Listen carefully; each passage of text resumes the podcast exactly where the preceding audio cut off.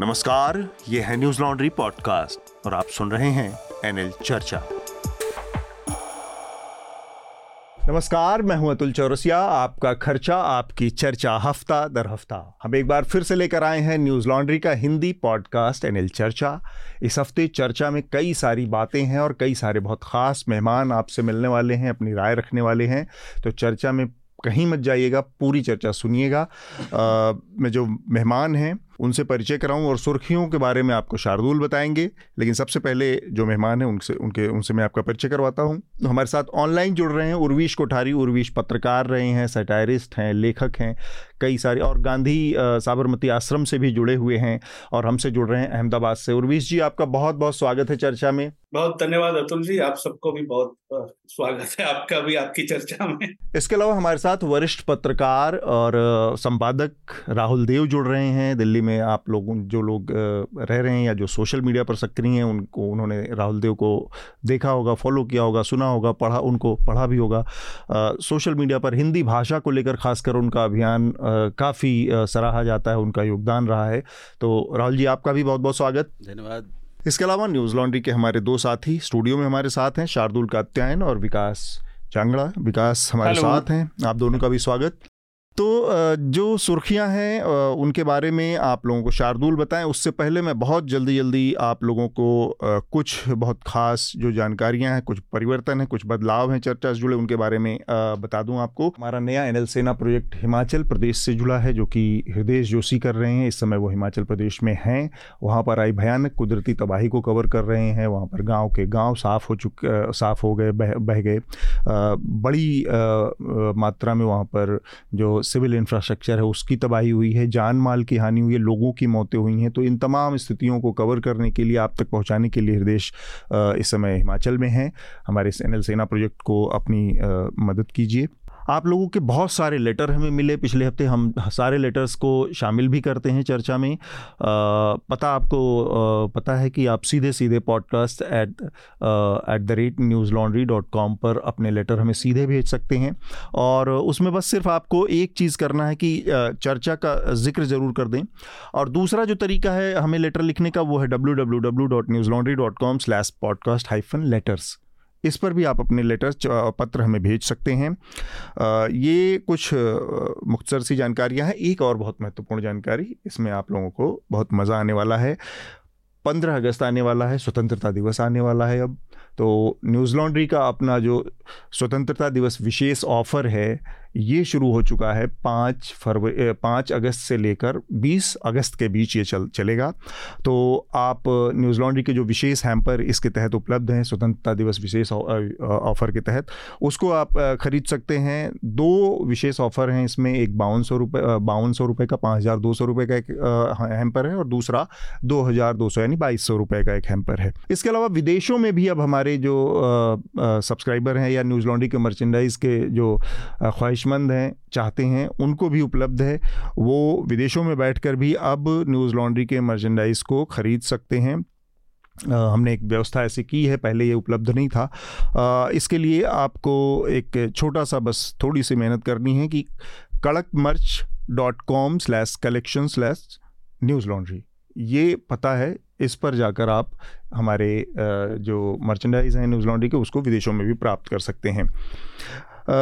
ये कुछ बहुत ज़रूरी जो जानकारियाँ थी वो मैंने आप लोगों के सामने रखी हैं जो इस हफ़्ते सुर्खियाँ रही हैं जिन पर हमें बातचीत करना है उसके बारे में शार्दुल आपको बताएँगे। शार्दुल एक बार आप सुर्खियों से अवगत कराएँ हमारे श्रोताओं और दर्शकों को। इस हफ़्ते सबसे बड़ी सुर्खी तो हमारा चर्चा का विषय भी है हरियाणा में जो सब घटनाक्रम हुआ तो सोमवार को ये हुआ था। सोमवार को हरियाणा के नूह ज़िले में विश्व हिंदू परिषद और बजरंग दल द्वारा निकाली गई थी एक यात्रा। उस यात्रा के दौरान हिंसा भड़क गई उसमें पथराव और आगजनी हुई और उसके बाद आसपास के क्षेत्रों में भी हिंसा भड़की।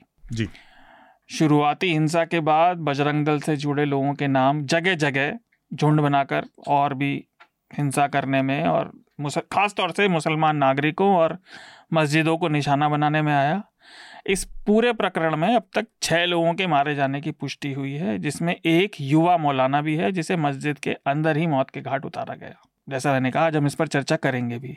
इस घटना के बाद नूह के एसपी का तबादला कर दिया गया है, ये खबर अभी हाल ही में आई और पूरी हिंसा के बाद विश्व हिंदू परिषद और बजरंग दल ने एनसीआर के कई इलाकों में प्रदर्शन निकाले तो उसको लेकर उच्चतम न्यायालय ने सख्त निर्देश दिया कि पुलिस सुनिश्चित करे कि किसी भी प्रदर्शन में नफरती भाषा का इस्तेमाल न हो, क्योंकि इसमें कोई दो राय नहीं कि नफरती भाषा से शांति बिगड़ती है और कोर्ट ने इसे सख्ती से कहा तो कोर्ट वाला जो मामला आया उसके पीछे एक वजह भी रही, क्योंकि जो दिल्ली के कई सारे इलाकों में निकली विरोध में प्रदर्शन में जो यात्राएँ निकाली गई जो जुटान हुए, उसमें से एक वीडियो सामने आया, नांगलोई का नागलोई थाने को घेर कर एक बड़ी भीड़ बजरंग दल और विश्व हम्म। हिंदू परिषद के लोगों की वहाँ पर भाषण हो रहा था और नेता ने सीधे सीधे खुलेआम थाने के सामने खड़े होकर यह ऐलान किया कि मुसलमानों की रेहड़ियाँ पटरियों का बहिष्कार करो इनकी हाँ। दुकानों का बहिष्कार करो इनके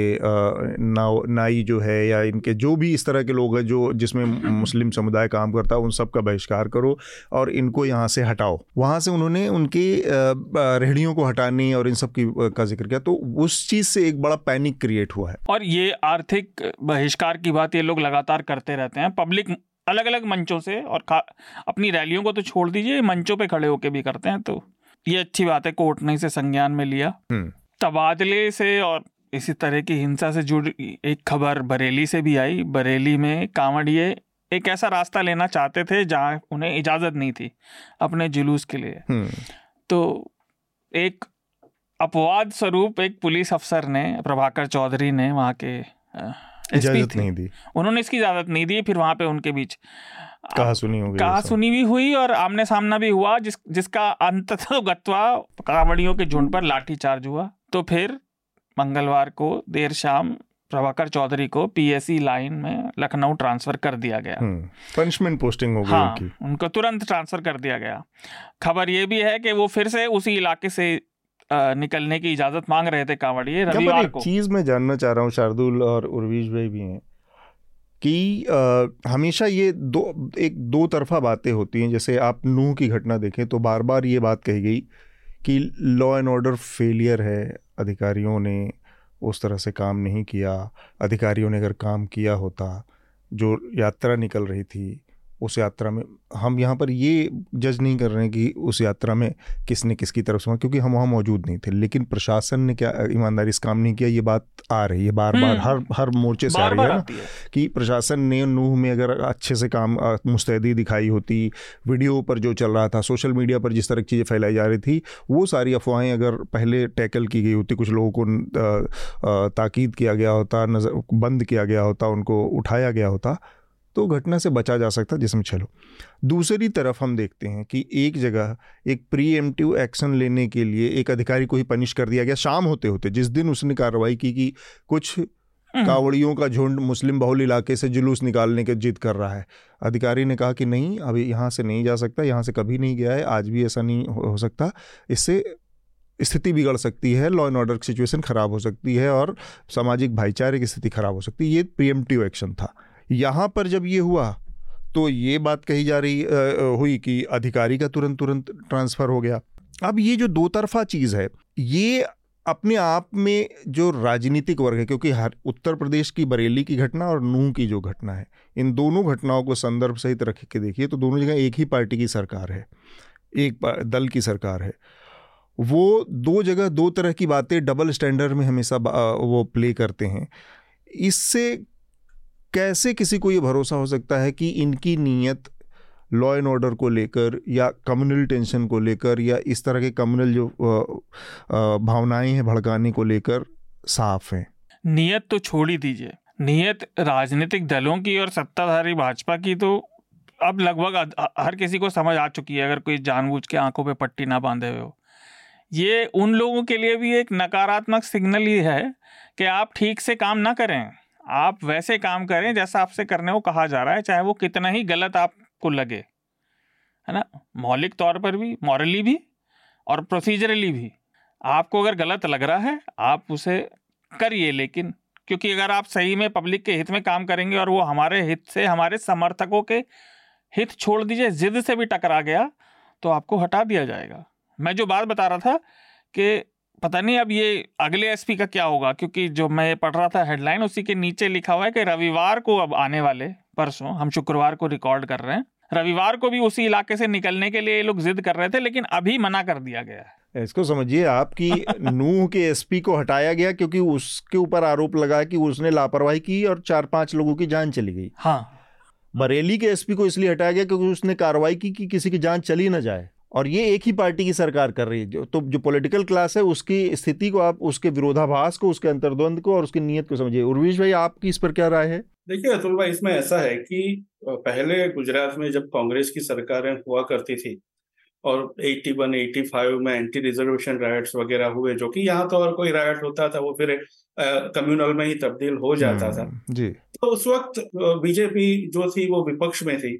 और हमेशा से ऐसा कहा जाता था जो कि सच था कि कोई भी जो दंगा है कोई भी लॉ एंड ऑर्डर सिचुएशन है वो बिना सरकार की इजाज़त के। हाँ। अब अब हम्म। वो एक तरह से कह लीजिए कि सक्रिय हो या फिर आप अनदेखा करें लेकिन इजाज़त के बिना वो दंगा नहीं हो सकता ये कांग्रेस के राज में गुजरात में कहा जाता था। और काफ़ी हद तक वो सही भी इसलिए हुआ कि जब रिबेरो जैसे ऑफिसर यहाँ पर आए तो उन्होंने बड़ी सख्ती से काम लिया तो उस वक्त सबको मालूम हुआ कि भाई प्रशासन क्या चीज़ है और हम्म। प्रशासन क्या कर सकता है। तो 2002 का पूरा घटनाक्रम देख लीजिए। वो, वो कोई एक दिन की या एक हफ़्ते की तो बात नहीं थी आपको मालूम है। उसमें प्रशासन का जो और प्रशासन जब मैं कहता हूँ मैं एडमिनिस्ट्रेटिव ऑफिसर जो है जो जगह पर मौजूद है उनकी बात कर रहा हूँ उनको लिखित रूप से ऐसा कोई आदेश नहीं दिया गया। उनको लिखित रूप से किसी पॉलिटिकल नेता ने चीफ मिनिस्टर ने या किसी होम मिनिस्टर ने ये नहीं कहा कि तुम ये करो। लेकिन आपने जो बात की डबल स्टैंडर्ड की तो एक बार आप जब ये करते हैं तो प्रशासन को मालूम हो जाता है कि उनको कौन से रास्ते पे चलना है। मतलब ये जो पॉलिटिकल लीडर्स है वो अपनी पसंद या नापसंद अपने एक्ट से एक बार प्रकट कर देते हैं तो फिर वो जो बड़े स्मार्ट लोग होते हैं प्रशासन में आईएएस और आईपीएस और जो कुछ भी है, वो उसमें से सिग्नल भाप लेते हैं और फिर चले चले जाते हैं कि हाँ अब ये इनको ठीक लगेगा। तो कई बार फिर ऐसा हो जाता है कि इसमें नेताओं की एक्सप्लिसिट सहमति है, ये प्रूव करना मुश्किल हो जाता है, लेकिन वो एक्सप्लिसिट नहीं, लेकिन इम्प्लिसिट होती है और प्रशासन को उसका बराबर से ख्याल रहता है। हाँ। और को, कोई भी इनकी लाइन से अलग नहीं चलता। फिर और जो चलता है इनका क्या होता है? ये आप गुजरात के कुछ पुलिस अफसरों को देख लीजिए। तो फिर आप पूरी ज़िंदगी इसमें से नहीं निकल पाते। इवन इस मामले में जो प्रभाकर के साथ हुआ उनके साथ भी वही हुआ। उनकी उनका रिकॉर्ड आप बता रहे थे। क्या, क्या? रिकॉर्ड है? तेरह साल में अठारह इक्कीस बार ट्रांसफ़र हो चुका है। इकतीस बार। मैं चेक करके बताता हूँ। इक्कीस बार। इक्कीस बार। विकास आप इस पूरे घटनाक्रम पर आपकी पहली टिप्पणी जो अधिकारियों को लेकर और सरकार का नेताओं का रवैया है इसमें सर एक चीज़ तो मतलब आ ही चुकी है कि किस तरीके से आर्म ट्विस्टिंग जो है इनडायरेक्टली पॉलिटिशियन लोग करते हैं हम्म। और उसमें मैं कहूँगा कि वो डबल स्टैंडर्ड नहीं है जो हम ज़िक्र कर रहे थे कि वो डबल स्टैंडर्ड है। डबल स्टैंडर्ड की बजाय वो अपने पॉलिटिकल हित साधना है। अगर वहाँ कवड़ी वहाँ से निकल जाते तो वैसी सिचुएशन हो जाती तो फिर राजनीति करना आसान हो जाता। हम्म। सांप्रदायिक राजनीति जिसको हम कहते हैं। हम्म। और वही मेवात में देखने को मिला। और मेवात वाले मामले में एक चीज़ छूट गई कि नू के एसपी का ट्रांसफ़र अब हुआ है लेकिन वो जिस दिन हिंसा हुई उस दिन छुट्टी पे थे। हाँ। पलवल के जो पलवल के है वहाँ से पैंतीस चालीस किलोमीटर जो दूर पलवल जिला है वहाँ पर उनकी ज़िम्मेदारी था। फिर जब उनसे मीडिया ने बात की कि ये कैसे हो गया और आपने सिक्योरिटी नहीं दी एडिक्वेट तो उन्होंने कहा नहीं थी और लेकिन जो लोग होंगे तो वो थोड़े बहुत इधर उधर हो गए होंगे। तो शाम को फिर उनका भी उनसे भी चार्ज वापस लेके फिर भिवानी में चार्ज देगा जो और आगे का जिला है वहाँ के एसपी को। फिर भिवानी के एसपी आगे बिजारनिया जी वो प्रेस कॉन्फ्रेंस करके बता रहे हैं कि मोनू मानेसर ने गड़बड़ कर दी हम्म। तो फिर से जब मोनू मानेसर टारगेट पे आ जाता है हम्म। तो फिर वो कहते हैं अब उसको भी ट्रांसफ़र कर दिया गया हम्म, अब वापस जो है यहाँ दूसरा एसपी लाया जाएगा। तो ये सारी राजनीतिक मंशाओं का ही सारा खेल है कि अगर आप अपने हिसाब से काम करेंगे तब भी और नहीं करेंगे तब भी। बाकी सुर्खियों के बाद हाँ। विस्तार से अभी चर्चा शुरू ही हो गई है। इशू ही ऐसा है कि उस पर बात हो ही जाती है। तो अगली सुर्खी भी कुछ कुछ ऐसी ही है और ये खेद की बात है। बुधवार की ये घटना है, बुधवार सुबह पाँच बजे की।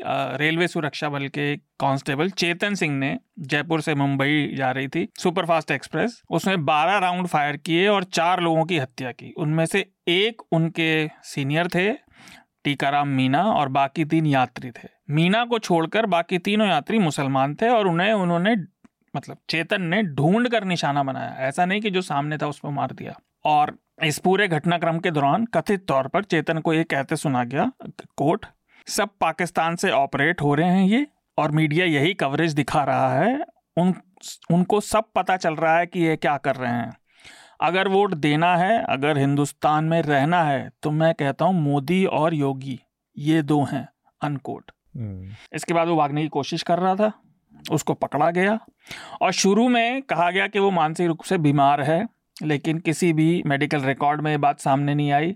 पीटीआई की एक खबर में ये बात कही गई थी कि उसको कोई भी डिसऑर्डर नहीं पाया गया है। लेकिन जब उसे प्रस्तुत किया गया मुंबई में, कोर्ट में तो वो रिपोर्ट वापस ले ली गई। अभी तक तो हालाँकि वो पीटीआई की रिपोर्ट में तो ये भी कहा था, अगर वो प्राइवेट रूप से कर रहा हो तो भी उसने इन्फॉर्म नहीं किया था और उसकी पहले जितनी भी असेसमेंट रिपोर्ट रही है रेगुलर वो सब नॉर्मल रही हैं। तो ये परिस्थिति है। मोनू मानेसर का अभी विकास ने ज़िक्र किया था तो हरियाणा में नू में हुई हिंसा को लेकर उसका मोहित यादव उसका असली नाम है। उसका ज़िक्र हमने पहले भी किया है वो दो मुसलमान युवकों की हत्या को लेकर। नासिर अर्जुन की हत्या। हाँ। उसे कम से कम उसके वीडियो को इस हिंसा को भड़काने में सहायक बताया जा रहा है। इसे लेकर बुधवार को हरियाणा के मुख्यमंत्री ने बयान दिया कि मनोहर लाल खट्टर जी ने कि राजस्थान पुलिस मोनू मानेसर पर जो तो मुस्लिम युवकों की हत्या के आरोप में मतलब के मामले में वो आरोपी है। उस पर उसे उस पर राजस्थान पुलिस को कार्रवाई करने की हरियाणा में भी पूरी खुली छूट है। और इसके बाद भी इतने महीनों से न हरियाणा राज्य की पुलिस, न राजस्थान की पुलिस उसे गिरफ़्तार नहीं कर पाई है। जबकि अपने खुद के बयान के हिसाब से वो इस हिंसा के बाद वो लगातार विश्व हिंदू परिषद और बजरंग दल के संपर्क में है, अपने साथियों के। अगली सुर, कुछ सुर्खियाँ कोर्ट से हैं। इलाहाबाद हाई कोर्ट ने गुरुवार को ज्ञानवापी मामले में एएसआई का जो सर्वे था उसको लेकर उसको लेकर जो आपत्ति जताई गई थी मुस्लिम पक्ष की तरफ़ से उसे खारिज कर दिया। हम्म। और मस्जिद के परिसर में सर्वे की अनुमति दे दी। जैसा मैंने बताया हम शुक्रवार की सुबह इसे रिकॉर्ड कर रहे हैं ग्यारह बजे। सर्वे शुरू हो चुका है। ओके। लेकिन आ, जो अंजुमन इंतजामिया मस्जिद कमेटी है उसने सुप्रीम कोर्ट में ईमेल के ज़रिए अर्जी लगाई है। अर्जी लगाई थी कल गुरुवार को। और जितनी खबर मैंने लाइव लॉ पर पढ़ी थी उसके हिसाब से आ, मुख्य न्यायाधीश जो हैं उन्होंने ये भी कहा था कि वो इसको जल्दी से जल्दी देखेंगे। बुधवार को वन संरक्षण अधिनियम में पार्लियामेंट की खबर में आ, वन संरक्षण अधिनियम के संशोधन को संसद में पास कर दिया गया। इस संशोधनों पर जो ये संशोधन सरकार ने पास कर दिए हैं इस पर पर्यावरण विदों ने खास तौर से बहुत बड़ी संख्या में आपत्ति जताई थी। यहाँ ये याद रखना ज़रूरी है कि ये बिल वैसा ही पास हुआ है जैसा पहले पेश पेश हुआ था कुछ साल पहले जब ये जॉइंट कमेटी को भेजा गया था। इस बिल को लेकर कुछ हज़ार सलाहें भी आई थी लेकिन एक भी बदलाव इस बिल में नहीं किया गया है। अगर हम इस पर कभी आगे बात करेंगे तो मैं बताऊँगा। उसमें काफ़ी आपत्तियाँ उनमें से एक मैं भी हूँ जो ये कहते हैं कि इसमें काफ़ी ज़्यादा गड़बड़ें की गई हैं। गुरुवार को उच्चतम न्यायालय में मणिपुर की हिंसा को लेकर भी सुनवाई हुई और सुप्रीम कोर्ट ने साफ़ तौर पर कहा कि राज्य में कानून व्यवस्था पूरी तरह से ध्वस्त हो गई। मई से लेकर जुलाई तक कोई कानून व्यवस्था नाम की चीज़ वहाँ नहीं थी। उन्होंने खासतौर पर इस बात को भी रेखांकित किया कि हिंसा को लेकर एफआईआर जो दर्ज हुई, उनमें बहुत देरी की गई और जाँच भी बिल्कुल ढुलमुल तरीके से हुई।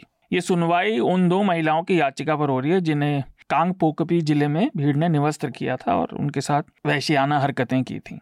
संसद में ही दिल्ली में नौकरशाही और अफसरों की नियुक्ति वाला ऑर्डिनेंस अब बिल बन के पास हो गया। आ, केंद्र सरकार के नियंत्रण अब उस पर सुनिश्चित हो गया है कम से कम लोकसभा में। इससे पहले केंद्र सरकार ने जिन श्रोताओं को याद ना हो उच्चतम न्यायालय ने दिल्ली सरकार के पक्ष में निर्णय दिया था जब लगातार उपराज्यपाल और दिल्ली सरकार के बीच खींचतान चलती रही लेकिन केंद्र सरकार उस निर्णय के बाद एक ऑर्डिनेंस ले आई थी।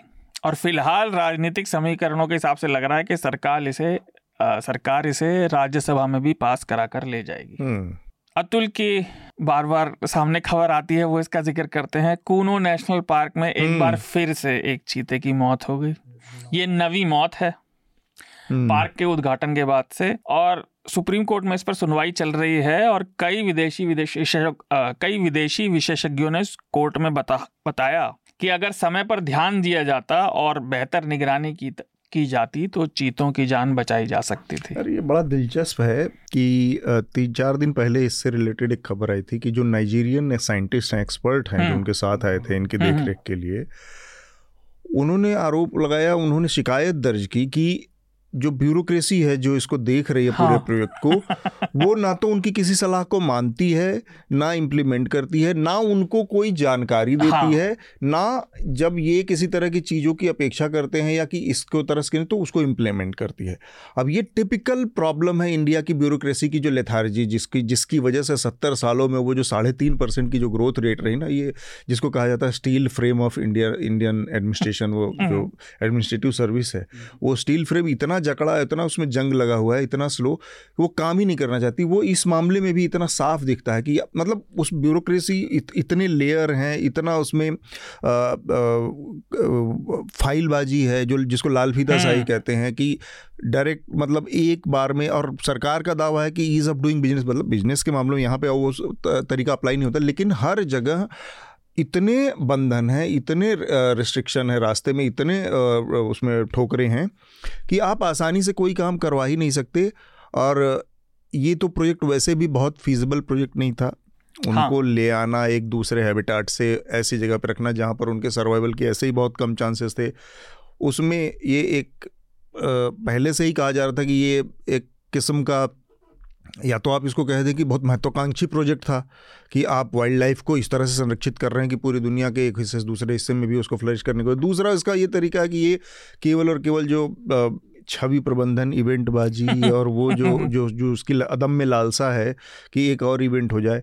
क्योंकि छोड़ने के वक्त तो फीता काटने और दरवाज़ा उठाने के लिए पहुँचे थे प्रधानमंत्री जी और उसके बाद से ये नौ जो मौतें हुई हैं उसके उस पर किसी को नहीं पता कि प्रधानमंत्री इस समय क्या सोच रहे हैं। देखिए फीताशाही तो चलती है। प्रोसीजर ज़्यादा ज़रूरी है जो लिखा हुआ है चाहे उसके रिज़ल्ट कुछ भी ना हो। भले ही वो परिणामों को अफेक्ट करे। हाँ, जी एक छोटी सी एक छोटी सी जी जोड़ दो अतुल भाई ने जो बताया कि प्रधानमंत्री जब पहुँचे फीता काटने के लिए तो उन्होंने ये भी अपना दावा किया था कि पहले कबूतर छोड़े जाते थे अब चीते, अब चीते छोड़े, छोड़े जा रहे हैं। बिल्कुल ठीक बात। फिर फिर चीते छोड़ने के बाद चीतों का क्या होता है ये अब प्रतीक्षा हम्म। करते हैं कि वो हमें बताएँ। हम्म। बिल्कुल। शायद सर वो कहना चाह रहे हो कि चीते छोड़ दिए जा रहे हैं। छोड़ ही रहे हैं चीतों को। हाँ। अपने हाल पे। अमेरिका के पूर्व राष्ट्रपति और नारंगी व्यक्ति डोनाल्ड ट्रंप जो है। नारंगी मतलब? नहीं वो ऑरेंज जो जो डोनाल्ड ट्रंप को जानता है समझ रंगे रहता है ना ऑरेंज संतरा कहना चाहिए। नहीं नहीं ऑरेंज नारंगी व्यक्ति खैर पर 2020 के राष्ट्रपति चुनाव में नतीजों में धांधली करने की कोशिशों और साजिश को लेकर एक बार फिर से अभियोग सिद्ध किया गया यानी हम्म। उन्हें इंडाइट कर दिया गया।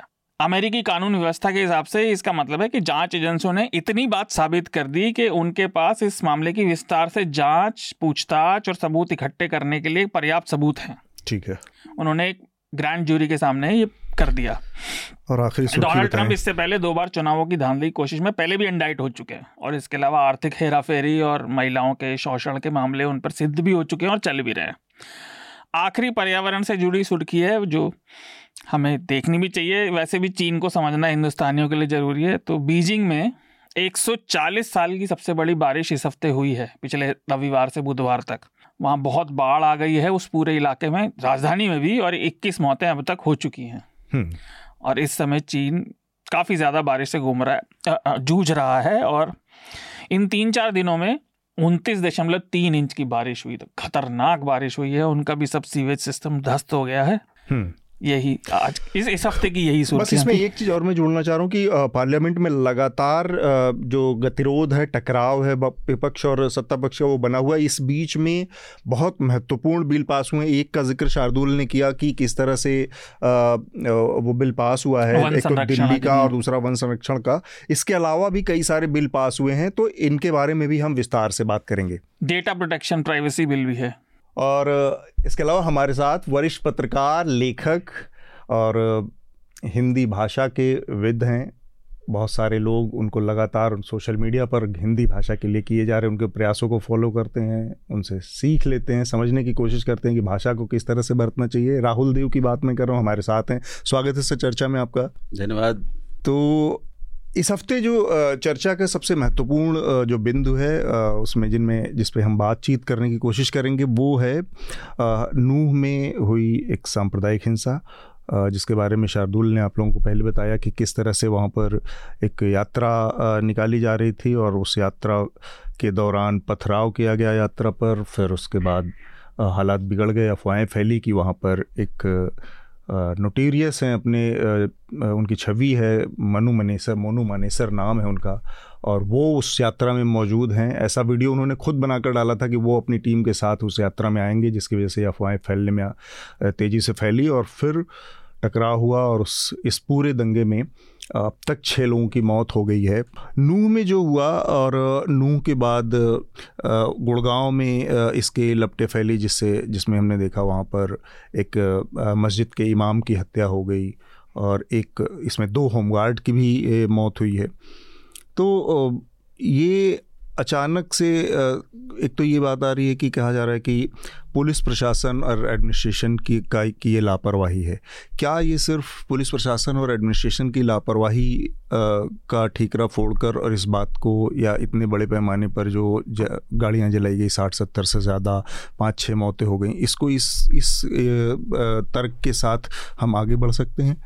मैं समझता हूँ, ऐसे सभी मामले बहुत जटिल होते हैं, उनमें इतना सरल नहीं होता कारण, कार्य संबंध स्थापित करना और कोई एक तत्व नहीं होता उसमें। तो उसमें पुलिस और प्रशासन की लापरवाही और बहुत आश्चर्यजनक अद्भुत किस्म की का निकम्मापन, अदूरदर्शिता और तैयारी की कमी तो है ही। और ये कहना, कम से कम मुझे अब लगता है कि कहना चाहिए। मैं ये मानता हूँ कि ये सारा उपद्रव रोका जा सकता था। इतने संकेत उपलब्ध थे दो दिन पहले से कम से कम ये तो सार्वजनिक रूप से उपलब्ध थे सोशल मीडिया पे उपलब्ध थे। पुलिस जिसके पास इंटेलिजेंस भी होती है हाँ। उसके पास तो उस अपेक्षित होता है कि वो तो उस और उससे पीछे से वो और अब कुछ ऐसे संकेत आ रहे हैं कि पहले से इस बनते हुए माहौल की जानकारी आ रही थी। इंटेलिजेंस के कुछ स्थानीय स्तर पर थी लोगों की वो कह रहे हैं ऊपर भेजी ऊपर वाले कह रहे हैं हमें मिली नहीं। हम्म। कुछ इस तरह की बातें भी। तो इंटेलिजेंस फेलियर है और दो दिन पहले सार्वजनिक सूचना मिल जाने पर भी आ, उतनी पर्याप्त मात्रा में वहाँ पुलिस का ना होना इंतज़ाम का ना होना जी। आ, ये दूसरी सबसे बड़ी मैं कहूँगा कि हम्म। ये नाकामी है पुलिस की और इससे वो बच नहीं सकते लेकिन ये भी सही है कि दोनों पक्षों की ओर से माहौल बिगाड़ा जा रहा था हिंसा की जा रही थी हाँ सोशल मीडिया के माध्यम से और एक दूसरे को मतलब बिना सोशल मीडिया के बिना भी जो संपर्क समाज में लोगों का होता है उसके माध्यम से और तैयारी दोनों की ओर से थी। उसमें मोनू मानेसर उनके साथी जो है वो उसमें जो है वो बजरंगी बिट्टू बजरंगी जैसे लोग बजरंगी। वो भी हों। और ये भी स्पष्ट है कि मुसलमानों की ओर से भी और मैं बिल्कुल सीधे बात कर हिंदू मुसलमान के हाँ, हाँ। संदर्भ में बात कर रहा हूँ निसंकोच। उनकी ओर से भी तैयारी बहुत थी। जी।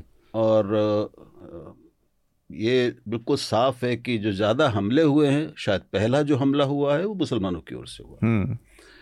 और वो जो लोग मरे हैं उनसे मरने वालों का विश्लेषण अच्छा नहीं होता लेकिन हम तथ्यों की बात कर रहे हैं तो अगर छः लोग मरे हैं जिसमें से एक मुसलमान है और बाकी पाँच हिंदू है तो वो भी एक बात कहती उससे कुछ बात निकलती हम्म। ये यात्रा आ, कुछ लोग कह रहे हैं कि ये हमेशा से चलती रही है लेकिन हम मैं समझता हूँ जानकारी जो आई वो तीन साल तीन से साल से हाँ। और तीन साल से विश्व हिंदू परिषद की ये कोई स्थानीय परंपरा थी? परंपरा नहीं थी ऐसा हाँ। नहीं है। जी। तो अब गोरक्षा और गोरक्षा के नाम पर हत्या वहाँ पर ये वहाँ एक सालों पुरानी कुछ समस्या। है हाँ। मानू माने सर दो बहुत ही जघन्य हत्याओं में ज़िंदा जलाकर मार देने वाले अपराध में शामिल है। वो मुख्य अपराध मुख्य अभियुक्त है। और ये भी अपने आप में बहुत अद्भुत बात है कि फरवरी में शायद वो घटना हुई थी। फरवरी में हाँ। नासिर और जुनैद की हत्या जुनैद की, की जो हत्या हुई थी और उसके बाद से दो प्रदेशों की सरकारें मिलकर उसको पकड़ नहीं पा रही हैं। और वो खुलेआम वीडियो जारी कर रहा है लोगों से बात कर रहा है उसका फेसबुक पन्ना जीवित है। और चल रहा है। हम्म। तो ये क्या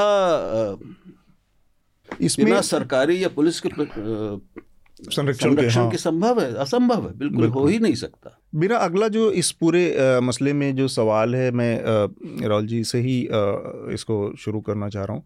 एक बात ये है कि बहुत स्पष्ट तरीके से दिख रहा है कि एक व्यक्ति जो फरवरी महीने में दो युवाओं की हत्या करने का आरोपी था आज तक वो दो राज्यों की पुलिस के उसमें टकराव में और एक ये परंपरा सी बन गई है।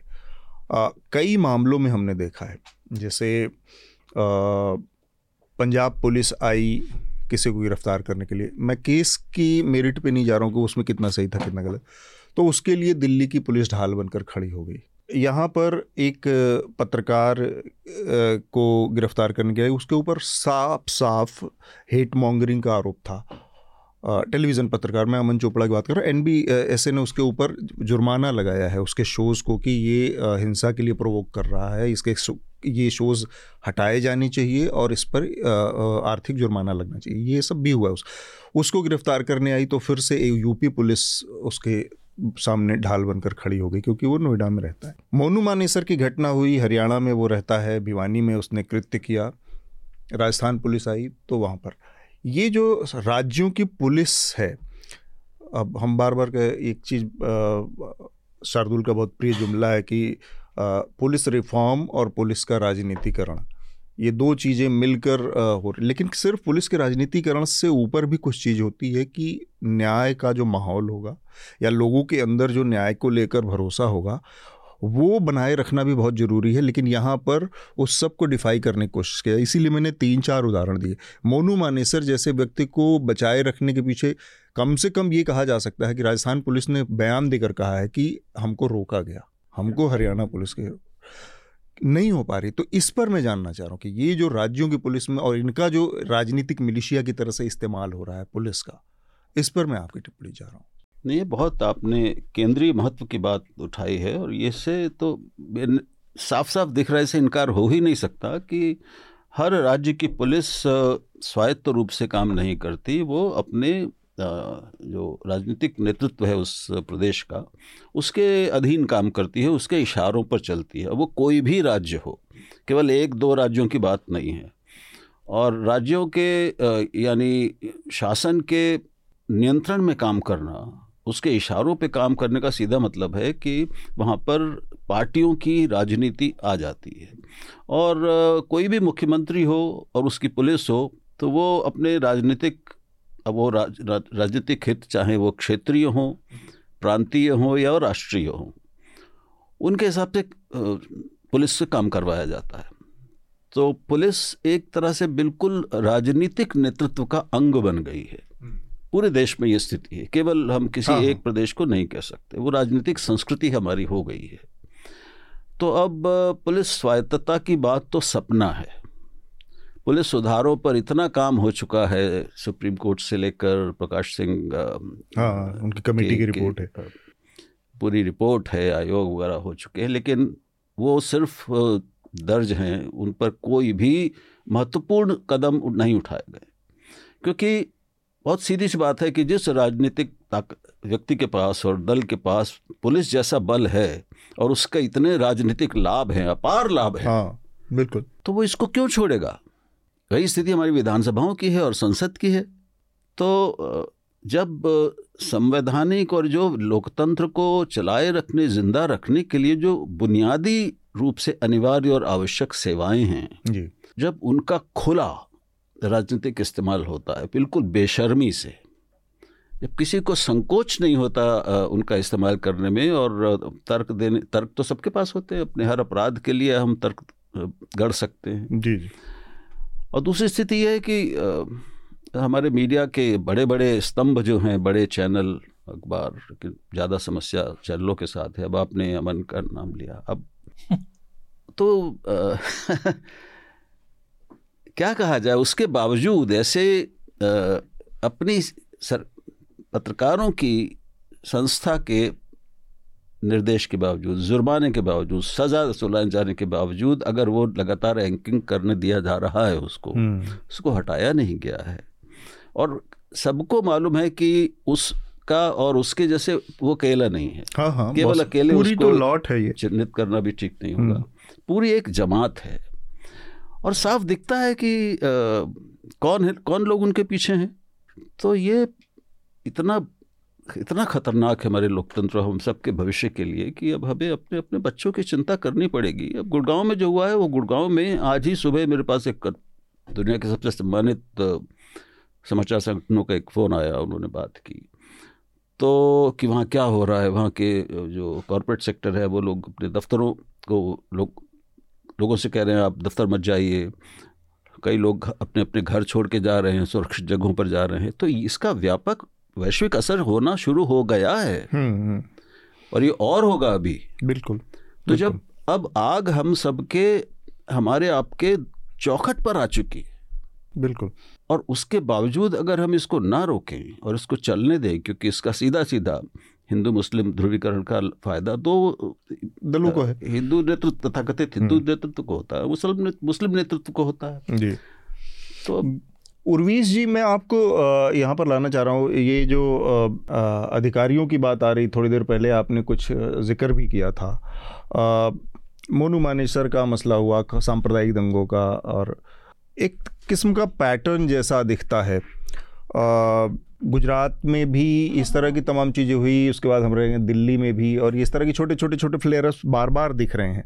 पुलिस प्रशासन का निकम्मापन या पुलिस प्रशासन का राजनीतिक उसमें काम करने का आपका अपना अनुभव किस तरह का रहा है? और क्या मतलब राजनीतिक नेतृत्व की से किसी तरह की ईमानदारी की उम्मीद की जा सकती है इसमें? नहीं, जैसे पहले हमारी बातचीत में बताया कि कांग्रेस की सरकारें हुआ करती थी, तब भी ये इश्यूज़ तो थे। और पुलिस का राजनीतिकरण जैसे राहुल देव जी ने बताया वो एक बड़ी व्यापक समस्या है।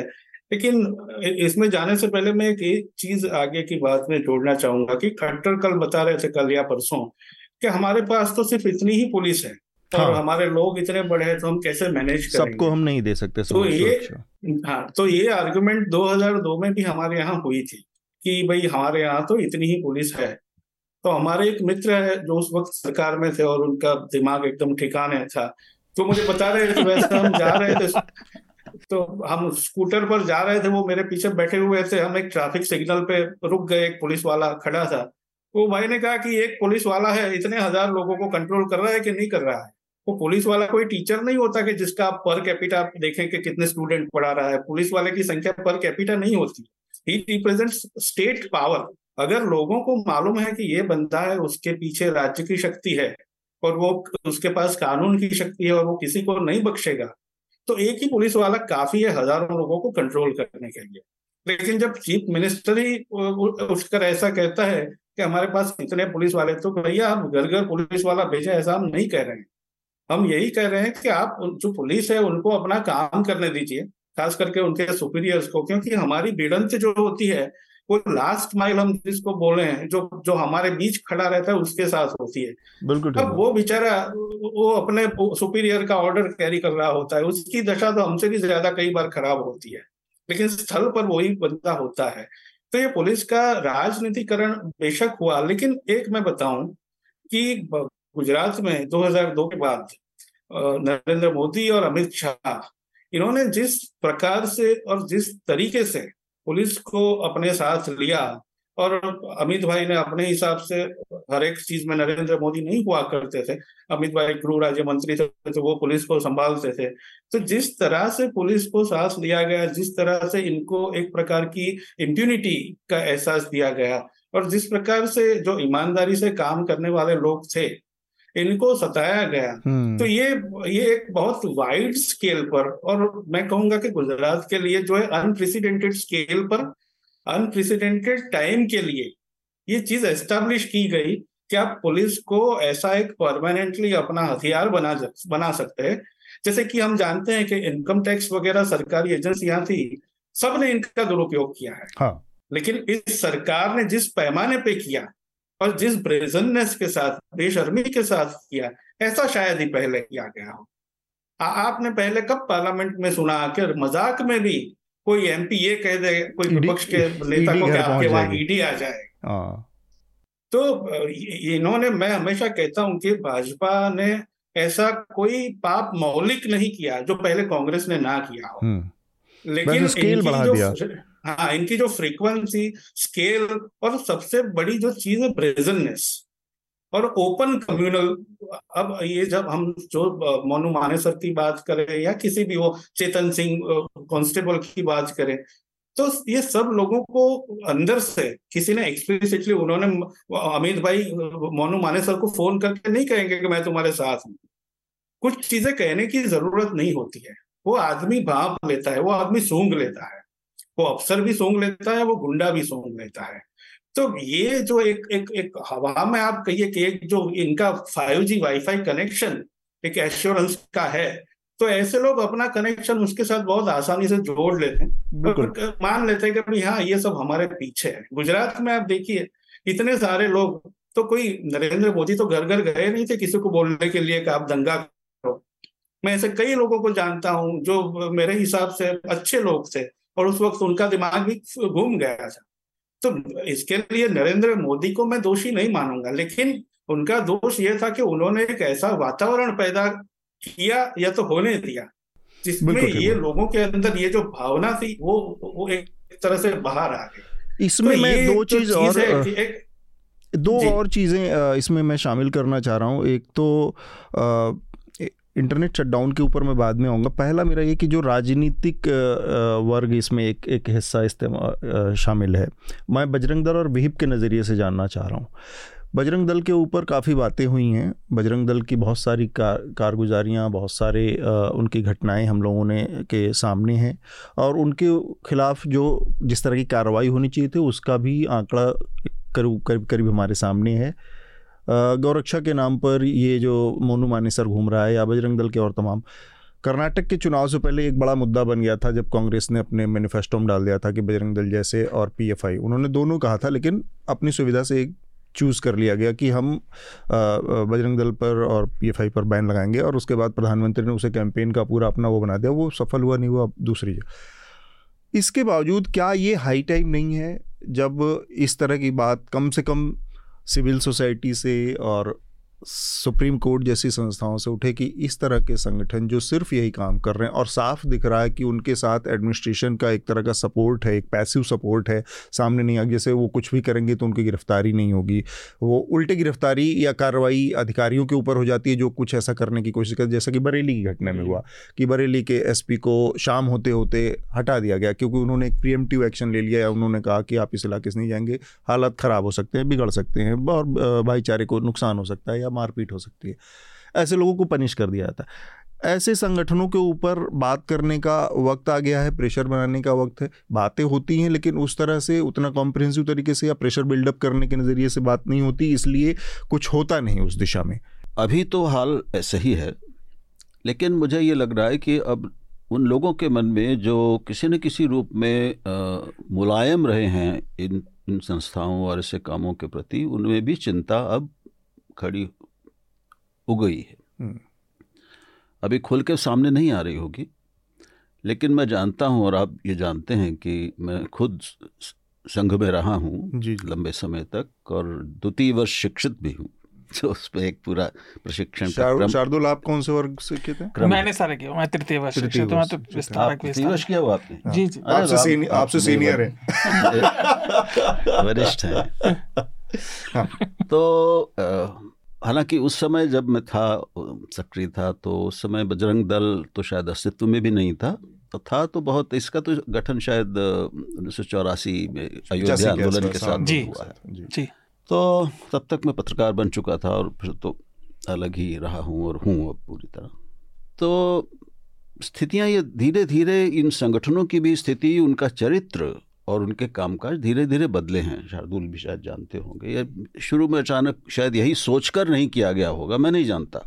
विश्व हिंदू परिषद के लिए भी मैं यही कहूँगा। और इसलिए उनको इतना अपार समर्थन भी मिला। एक राम मंदिर जैसा मुद्दा उठा उठा लिया तो उस पर किसी भी हिंदू के लिए उसे असहमत होना लगभग संभव था, अगर आप आस्थावान हिंदू हैं तो। लेकिन अब तो बिल्कुल ही एक उत्तरी ध्रुव से शुरू हुआ, अब दक्षिण ध्रुव पे आ चुका है। तो नागर समाज में और इनके इन संगठनों के समर्थक समाज में भी अब चिंता खड़ी हो गई है, क्योंकि सबको लगने लगा है कि ये आग हमारे घर तक आ गई है। अब तो उनके बच्चे भी और वो स्वयं भी असुरक्षित है ना। कोई किसी को मारेगा अगर, या कोई भीड़ होगी, जो मारने पे उतारू है तो वो ये पूछ के तो आपको मारेगी कि नहीं? आप बीजेपी समर्थक हैं या कांग्रेस समर्थक हैं? या अर्बन नक्सल है, कुछ है? तो ये अब ये ज़रा ज़्यादा हो गया है। दूसरी बात इन सारी घटनाओं का जैसे मैंने पहले कहा एक अब अब अंतर्राष्ट्रीय प्रभाव पड़ता है। अब दुनिया में कहीं भी कुछ भी होता है वो सबको पूरी दुनिया के लिए उपलब्ध होता है उसका असर होता है। हम्म, हम्म। तो ये भी एक धीरे धीरे कुछ लोगों को समझ में आ रहा है कि भाई हम एक तो हम वैश्विक होना चाहते हैं हमें वैश्विक व्यापार करना है हम विश्व में एक बहुत सम्मानजनक और प्रभावशाली अपनी स्थिति बनाना चाहते हैं। विश्व गुरु होने का सपना देख रहे हैं। जी। उस पर चर्चा अभी मैं नहीं करूँगा। तो दूसरी तरफ़ हमारे अपने भीतर ये हाल है। हम घेटो बनाना कोशिश हम घेटे बना रहे हैं। तो अभी कौन यहाँ पर विदेशी मान लीजिए व्यवसायी है कोई फॉर्चून 500 या कॉरपोरेट कंपनी का एग्जीक्यूटिव है वो यहाँ परिवार लेके बसना चाहेगा किसकी हिम्मत होगी? लोगों की ये हिम्मत भारत में आकर रहने और काम करने की जो एक इच्छा है और तैयारी है वो धीरे धीरे घटती जाएगी। ये हो रहा है। जी जी जी। और इस घटना से ही चूँकि ये गुड़गांव में हुई है बहुत सारी बड़ी कंपनियों के लोग वापस जा रहे हैं जाएँगे। तो इसका असर हमारी आर्थिक स्थिति पे होगा पूरे आर्थिक विकास की जितनी भी योजनाएँ हैं वो उस पर होगा। ये बड़ी महत्वपूर्ण चीज़ है जो जिसकी तरफ़ की गुड़गांव जो है वो एक तरह से हरियाणा गवर्नमेंट का और बड़े पैमाने पर कहें तो भारत सरकार का एक शोकेस है, जहाँ पर जो भी हाईटेक कंपनियाँ हैं मल्टी मल्टीनेशनल कंपनियाँ हैं बिग टेक कंपनियाँ हैं, उन्होंने उसको अपना हेडक्वार्टर जैसा बनाया या वहाँ पर अपने अपने सब्सिडरी खोल रखी हैं। और आप चाहते हैं कि बहुत बड़ा इन्वेस्टमेंट चाहिए, आपको रोज़गार भी देना है लोगों को और अपने इंफ्रास्ट्रक्चर को भी सपोर्ट चाहिए इन्वेस्टमेंट भी चाहिए। उन सब चीज़ों के साथ ये जो चीज़ पैरेलल सरकार चला रही है, ये चल नहीं सकती शार्दुल। देखिए, अधिकतर बातें तो राहुल जी ने और सुरजीत जी ने आपने करी। मैं ये सोच रहा था कि जब हम आज के विषय निर्धारित हुए थे कि हम कितनी बार इस पर इस तरह की बात कर चुके हैं और हम एक तरह से हम मोनोलॉग देते रहते हैं बस। हम अपने हर कोई अपना वो एकाचार भाष्य दिए जा रहा है लेकिन किसी को कोई फ़र्क नहीं पड़ रहा। प्रभाकर चौधरी बरेली की जो हमने बात की देखिए उससे जो आपके अंदर का स्वास्थ्य है जो, थोड़े लोगों के अंदर जिनके अंदर थोड़ा जीवटपना बचा हुआ है वो तो हतोत्साहित हो ही रहे हैं। ये जो ढीलापन सारा आपको नूह में दिखा और जो आपने कहा ना बजरंग दल को पैसिव सपोर्ट करते हैं वहाँ पे वीडियो है वो एक्टिव सपोर्ट दे रहे हैं। पुलिस हाँ। की मौजूदगी में हाँ। वो फायर कर रहे हैं लोग मंदिर के अंदर से। जैसा कि हमने बात भी की मैं विश्व हिंदू परिषद को बहुत अच्छे से नज़दीक से मैंने देखा बजरंग दल को मैंने नहीं देखा। मैं एक्टिव संघ वर्किंग में था मैं। हम्म। लेकिन इसमें अब कोई दो राय नहीं है कि खासतौर से बजरंग दल का पूरी तरह से लंपटीकरण हो चुका है। जो एक चारित्रिक आपको पहले इस क्षेत्र में काम करने के लिए आपसे अपेक्षा की जाती थी कि आप कम से कम ये लेवल अपने व्यवहार का अपने अपना खुद का बना के रखेंगे वो अब नहीं है। एक से एक मवाली और गुंडा भर गया है अंदर। और इस पर हमने एक नहीं, पचासियों रिपोर्ट देख ली हैं, चाहे किसी भी तरह से आप देख लीजिए। वो लंपटीकरण मीडिया में पहुँच गया, पर मैं मीडिया को लेकर स्पेसिफिक बात में जो ट्रेन वाला मामला है उसको लेकर कहूँगा, क्योंकि वो कहीं ज़्यादा अप्लाई होती है। लेकिन एक दो चीज़ें। अब देखिए, लंपटीकरण हो गया। दूसरा, जो निष्क्रियता फैलती है, वो किस तरह से फैलती है? मोनू मानेसर ने अपना वीडियो जारी किया और फिर उसने उसके बाद अब बयान में क्या कहा है कि मुझे विश्व हिंदू परिषद वालों ने मना कर दिया था। पुलिस विश्व हिंदू परिषद की कार्यकारिणी से भी निष्क्रिय थी। हम्म। मोनू मानेसर को विश्व हिंदू परिषद वालों ने मना किया कि भाई तुम मत आना हालात ज़्यादा बिगड़ सकते हैं। हम्म। लेकिन पुलिस ने कुछ नहीं किया। अब ये सब पीछे से चल रहा है क्या पुलिस को कोई जानकारी नहीं है? पुलिस को जानकारी हमेशा होती है और ये बात तो मैं अच्छे से जानता हूँ मैं मेरठ में पला बढ़ा हूँ। हर साल दंगे होते थे।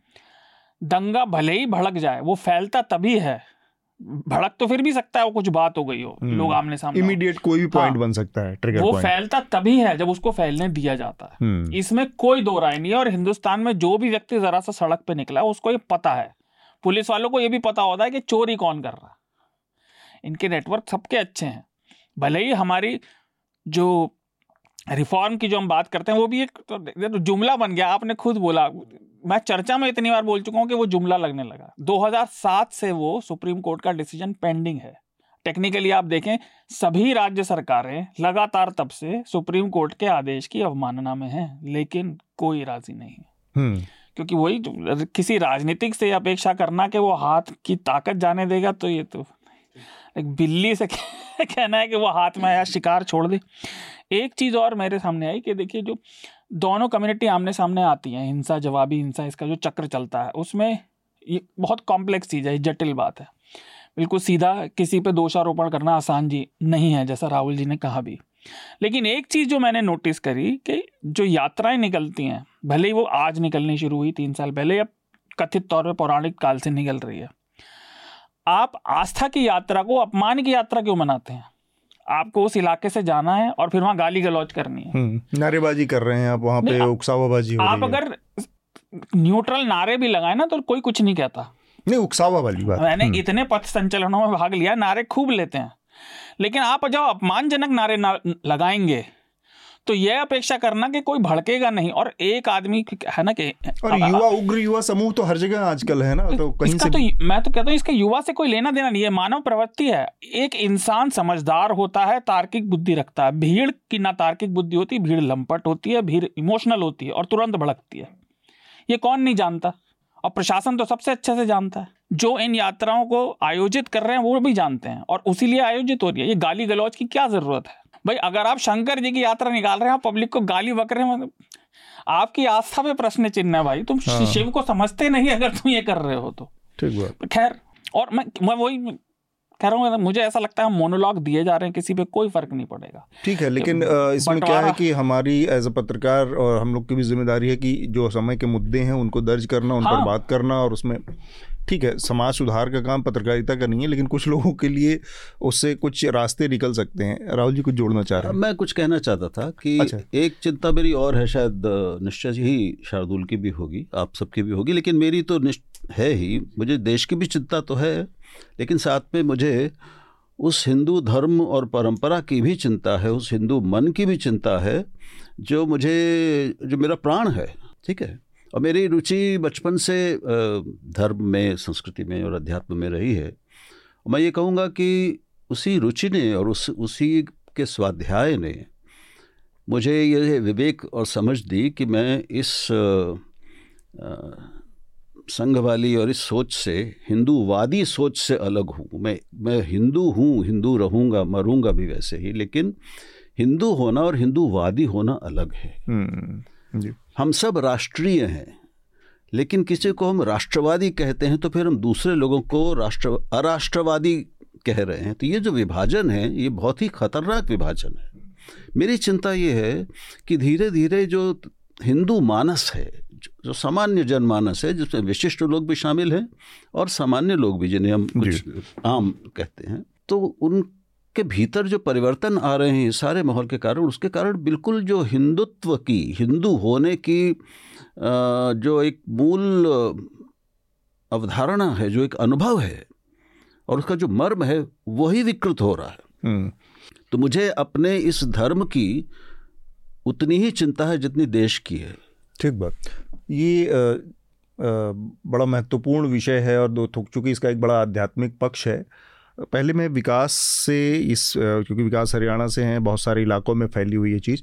इसका एक और पहलू है और जो हिंदुत्व का एक है कि हिंदू आदि दर्शन में हिंदू आदि हूँ या मैं हिंदू हूँ?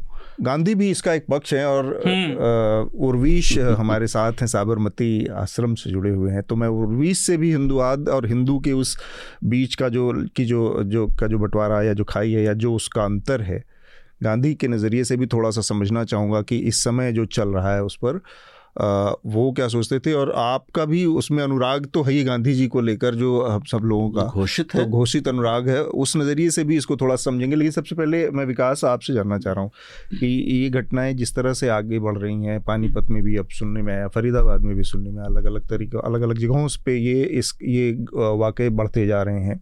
लोगों के बीच में किस तरह की भावना देखी जा रही है मतलब सोसाइटी के अंदर कि वीडियो बहुत सारे आ रहे हैं और व्हाट्सअप पे उलझुलूल चीज़ें बहुत तेज़ी से फैल रही हैं। लोगों के अंदर एक गुस्सा है और एक चीज़ साफ़ दिख रही कि लोगों के अंदर उसको क्या सही क्या गलत हुआ या चीज़ों के तह में जाने की क्षमता नहीं दिख रही वो लोग रिएक्ट कर रहे हैं सीधे सीधे और हरियाणा बहुत कम से कम इस तरह का एक तरह के मोनोटोनस सोसाइटी भी है कि एक चार पाँच परसेंट मुस्लिम पॉपुलेशन छोड़ के और बहुत ओवरवेलमिंगली बहुत सात सात प्रतिशत। छः हाँ सात परसेंट। बाकी पूरा का पूरा एक हिंदू डोमिनेटेड पूरा समाज है। इसके बावजूद उसके अंदर इतनी घृणा और इतना नफरत जो निकल के आ रही है दिख रही है वो किस तरफ़ जा रही है या उसमें आ, किसी तरह का एग्जेजरेशन दिख रहा है आपको? इसमें सर आ, कुछ चीज़ें हैं जो मैं मतलब क्लियर कर करना चाहूँगा। मुस्लिम पॉपुलेशन नो डाउट बहुत कम है हरियाणा में पर मैं उस बात से सहमत नहीं हूँ कि अपने आप को हिंदू आइडेंटिटी से जोड़ते हैं हरियाणा वाले। हाँ। उसका रीज़न साफ़ है आप देखिए कि नू में हिस्सा बढ़की वो जैसा कि ट्रिगर पॉइंट कहीं भी हो सकता है एक छोटे स्तर ठीक है?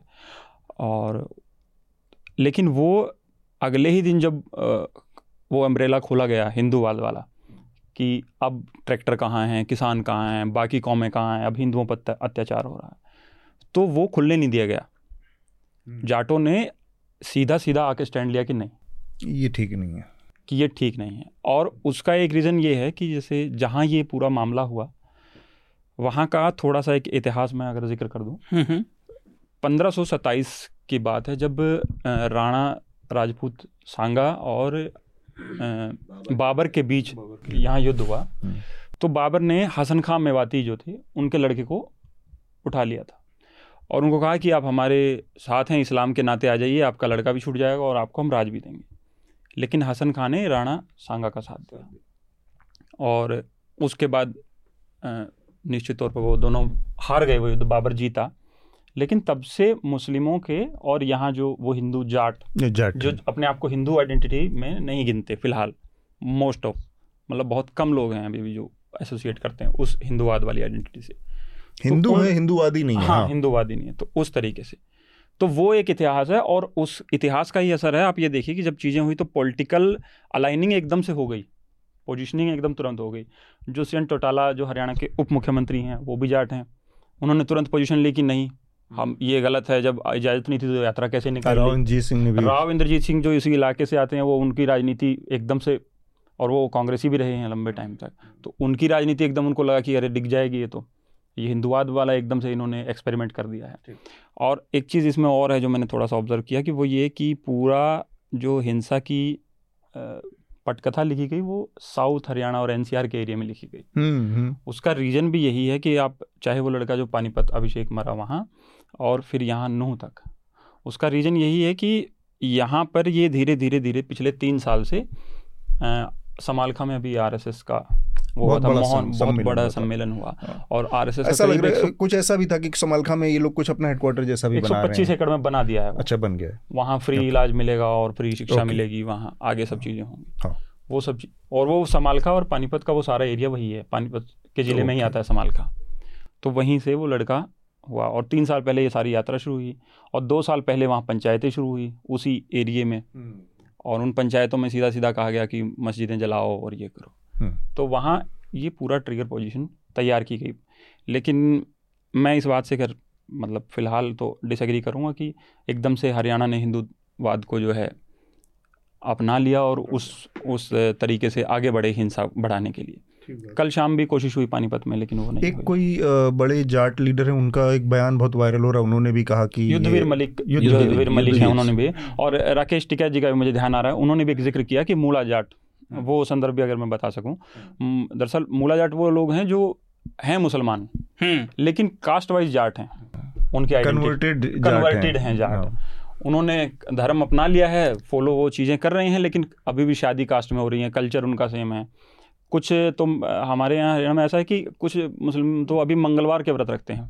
वही बजरंग दल बजरंग बली जी के जो पूरा बजरंग दल जो है पूरा फैलाने का प्रयास है। मैं एक तो छोटी सी बात तब हाँ। कहना चाह रहा था कि ये जो मैंने मोनोलॉग वाली बात कही ये करना हमारे लिए ज़रूरी है क्योंकि देखिए हमारा काम है। वो राहुल जी ने अच्छे से रख दी बात। चर्चा के श्रोता अच्छे से जानते हैं कई बार ज़िक्र किया भाई धर्म की परिभाषा आप किस ये कभी जब लंबे बात होगी तब हो जाएगी। पर ये जो रूढ़ीवादिता फैला रहे हैं ना ये, जो समाज में विभाजन का जो काम कर रहे हैं, बांटने का, ये बहुत अच्छी बात नहीं है और ये कोई आस्था नहीं सिखाती। मैंने अपनी को पढ़ा है अच्छे से, मैं उसके, उसको तो बिल्कुल कह सकता हूँ। कम से कम जिसे हिंदू कह देते हैं लोग, वो आस्था कहीं भी वो लोगों को बांटना नहीं सिखाता। जो जितनी प्रोग्रेस की बात करते रहता है, विकास की, है ना? वो आप, अगर समाज में बंटवारा रहेगा, उसका कोई फ़ायदा नहीं है और वो हो नहीं पाएगी। सच्चे अर्थों में वो आ नहीं पाएगी। अब आप देखिए जो ये हम जो निष्कासन किया अनमोल की हमारी रिपोर्ट है है ना साथी की जो लोगों को ढूंढ ढूंढ के निकाल दिया कि आप चले जाओ यहाँ से लोगों ढाई सौ परिवारों को ढाई सौ। परिवारों को गोला करीब दो हज़ार के ऊपर लोग गए हैं जिन्हें भगा दिया है। क्यों भगाया आपने? और उनकी छटाई कैसे हुई? उनकी आस्था के हिसाब से। लेकिन ये सिर्फ़ आस्था का मामला नहीं है कम से कम मेरी नज़र में। ये ये मतलब क्लास का डिवीज़न भी है। वही लोग अगर अमीर होते ना तो इनकी हिम्मत नहीं सोसाइटियों में रहने वाले हाँ, नहीं जाते हाँ, हाँ बिल्कुल और ये ये ऐसा नहीं है कि मैं ही कह रहा हूँ ये सब कह रहे हैं सबके सामने है। मतलब ये यथार्थ है आपके सामने अगर आप उसे झुटलाना चाहें तो बात अलग है। ठीक बात है। उर्वीश हिंदू हिंदू की बात हुई इसमें। मैं गांधीवाद गांधी जी के नज़रिए से थोड़ा समझना चाह रहा हूँ कि ये जो खाई बढ़ती जा रही है या इसको बहुत डिलिबरेटली प्लान किया जा रहा है फैलाया जा रहा है गांधी जी होते तो मतलब एक मैं हाइपोथेटिकल सिचुएशन में करूँ कि क्या हो सकता था यहाँ पर इन चीज़ों से को टैकल करने के लिए। गांधी जी तो नोआखली चले गए जब जब आग लगी हुई थी। दिल्ली के दंगों में चले गए जब दिल्ली में पूरी तरह से आग लगा, लगी हुई थी। ऐसा तो कोई कद बचा नहीं है हमारे यहाँ। कद वो बचे हैं जो आग लगाने वाले, की को प्रेरित कर रहे हैं। तब मतलब मैं कहूँ मतलब बहुत क्लीशे होगा लेकिन what is the way out ahead देखिए इसमें वे आउट तो बड़ी मुश्किल बात है लेकिन इससे पहले मैं कुछ जोड़ना चाहता हूँ फिर मैं गांधी जी की बात पर आता हूँ। मैं सबसे बड़ा फ़र्क जो देख रहा हूँ जैसे राहुल जी ने भी पहले बताया और और मित्रों ने भी बताया कि हिंदू और हिंदुत्व ये दोनों जो अलग चीज़ें हैं तो हमारे एक मित्र हैं रमेश ओझा करके बड़े विद्वान है। वो उन्होंने बहुत पहले लिखा था दस बारह पंद्रह साल पहले उन्होंने भी काफ़ी अभ्यास किया है। तो उन्होंने कहा था कि ये जो शब्द है, हिंदुत्व, इसमें जो त्व प्रत्यय लगता है, वो इस बात का सूचक है कि ये कुछ ऐसी चीज़ है जो और किसी में नहीं है। उन्होंने एक उदाहरण दिया था कि भाई गोत्व, यानी कि गाय के ऐसे गुण जो अन्य प्राणियों में नहीं है। तो ये जो त्व वाली चीज़ है, उनका कहना था कि ये आपको क्या साम्य है, क्या समानता है? वो चिन्हित करने की बजाय वो अलगाव चिन्हित करती है। लेकिन खैर ये तो व्याकरण की बात है और व्याकरण पॉलिटिक्स में नहीं चलती है। ए, एक चीज़ ये है कि पहले आप वीएचपी बजरंग दल ये सब की बात हुई इवन आरएसएस की बात। पहले इन सब का शुमार जो है वो लुनेटिक फ्रिंज में होता था। मैं जब पत्रकारिता में नया आया तो ये शब्द सुना था पहली बार। कि भाई लुनाटिक फ्रिंज तो हर जगह पे होती है। अमेरिका में भी जो रिपब्लिकन पार्टी है उसमें वो लुनाटिक फ्रिंज होती थी जिसको टी पार्टी करके अलग चिन्हित किया जाता था। अब दिक्कत ये हो गई अचानक से वो डोनाल्ड ट्रंप प्रेसिडेंट हो गया। जी तो दिक्कत ये हो गई कि लुनाटिक फ्रिंज जो है वो अभी मेन स्ट्रीम हो गया। अब आप ये सब वीएचपी बजरंग दल ये सबको छोड़िए। अब बीजेपी के जो लोग हैं इनके जो प्रवक्ता है हम्म। इनके जो सांसद है इनके जो मंत्री है वो जिस भाषा में बात करते हैं इनका जो बॉडी लैंग्वेज है वो आपको लुनेटिक फ्रेंच से कैसे अलग लगता है मतलब स्मृति ईरानी का तो एक अभी रिसेंट नमूना है इसलिए याद आ रहा है हम्म। जिस तरह से वो संसद में बोली और जिस तरह से इनके प्रवक्ता उधम मचाते हैं सब जगह पे सब लुनाटिक फ्रिंज इससे ज़्यादा कुछ नहीं करता तो एक तरह से एक जो एक एक्सट्रीमिज्म था वो इतना मेन स्ट्रीम हो गया बीजेपी में खास करके जो और जगह पे फिर नहीं हो पाया हम्म। गांधी जी ये जब जब गोरक्षा की बात आती है तो मुझे अक्सर वो याद इसलिए आते हैं कि वो अपने आप को बड़े गोभक्त बताते थे हाँ। गोरक्षा के बारे में इन्होंने इतना सारा लिखा है उन्होंने गो सेवा संघ की भी स्थापना की लेकिन उन्होंने कई बार ऐसा स्पष्ट रूप से लिखा है कि भाई गाय को बचाने के लिए मुसलमानों का मारने की तो बात छोड़िए इनका विरोध भी नहीं होना चाहिए। और ये बात, ये बंदा कह रहा है जो अपने आप को न सिर्फ़ हिंदू बल्कि सनातनी कह रहा है। गांधी जी जब अनटचेबिलिटी वाली डिबेट में गए और जब सामने आम्बेडकर आए तो उन्होंने अपना जो पक्ष है वो सनातनी के तौर पर रखा और जब गांधी जी अपने आप को हिंदू और सनातनी कहते हैं तो वो इसलिए कहते हैं छत पर से चढ़ कर कहते कि मैं हिंदू हूँ, मैं सनातनी हूँ। और हिंदू धर्म में, सनातन धर्म में जो कुछ भी बुराइयाँ हैं, जो कुछ भी सुधारने वाली चीज़ें हैं, वो मुझे बतौर हिंदू सुधारनी है। और अनटचेबिलिटी जैसी चीज़ सनातन धर्म में या तो हिंदू धर्म में नहीं हो सकती और अगर वो है तो वो प्रक्षेपण होगा, मूल धर्म में वो नहीं हो सकती। ऐसा उन्होंने एक अपना पोस्टुलेशन किया तो उनका गो प्रेम था, उनका जो हिंदू प्रेम था, इसमें किसी का विरोध जो है, वो निहित नहीं था। अब कि ये जो भाई लोग हैं, उनको अगर इनके सामने से मुसलमान और ख्रिस्ती ले लीजिए तो फिर इनका हिंदुत्व का क्या होगा? वो हमारे यहाँ भी यात्राएँ और जुलूस वगैरह अक्सर निकलते हैं। उसमें जिस प्रकार के गाने बजते हैं, जिस प्रकार से धांधली होती है, जिस प्रकार से प्रोवोकेशन होता है, मैं जहाँ रहता हूँ वहाँ भी मुस्लिमों का एक साइजेबल पॉपुलेशन है। लेकिन 2002 में बैलेंस बिगड़ा था लेकिन फिर अभी ठीक ठाक चल रहा है। लेकिन हमेशा से ऐसे प्रयास हम हमको लगता है कि किए जा रहे हैं कि यार आप हम्म। जरा इंस्टिगेट कर। तो सबसे पहले मैं वे आउट में एक बड़ा छोटा सा चीज़ मुझे हमेशा से गुजरात के लिए लगी है आपको भी बता रहा हूँ कि इनका प्रयास हमेशा ये रहा कि आप जो है वो समुदाय के लोग हैं, वो चाहे मुसलमान है, वो चाहे आपकी कास्ट से अलग कास्ट वाले जो कुछ भी है, इन लोगों से आप कट जाइए डिटेच हो जाइए और इन लोगों के बारे में उतना ही जानिए जितना ये इंस्टिगेटर्स जो है आपको बताना चाहे। मतलब आपके बीच के एक जो नैसर्गिक ब्रिज समाज में बने हैं, ये ब्रिज ये एक के बाद एक बर्न करते जा रहे हैं। टूट जा रहे हैं हाँ। तो हम हम हम हम छोटे हम हम कोई पावर हमारे पास नहीं है हमारे जैसे जो लोग हैं सामान्य लोग हम अपने तौर से अपने हिसाब से अपनी हैसियत के अनुसार छोटे मोटे ब्रिज बनाने के भी अगर काम कर सकें तो मुसलमानों के बारे में या तो जो अथराइजेशन कहते हैं कि और, और लोगों के बारे में सिर्फ़ धारणा से काम लेना कि वहाँ तो ऐसा होता होगा इनके पास तो ये रहता होगा ये तो ऐसे काटते होंगे ऐसे तलवार रखते होंगे। ये जो ब्रिज बनते हैं तो ये जो अविश्वास है जो इनकी सबसे बड़ी पूंजी है लोगों के मन में एक जो डर पहले पैदा करते हैं फिर उसको बढ़ाते हैं और फिर उसको एक तरह से जस्टिफाई करते हैं धर्म के नाम पे। इसको ये ये ये इतनी बड़ी चीज़ है और इसको काटने के लिए मैं आपको एक छोटी सी पिन दिखा रहा हूँ। तो सालों लग जाएँगे लेकिन मुझसे या तो आपसे या तो हमसे सामान्य लोगों से क्या हो सकता है?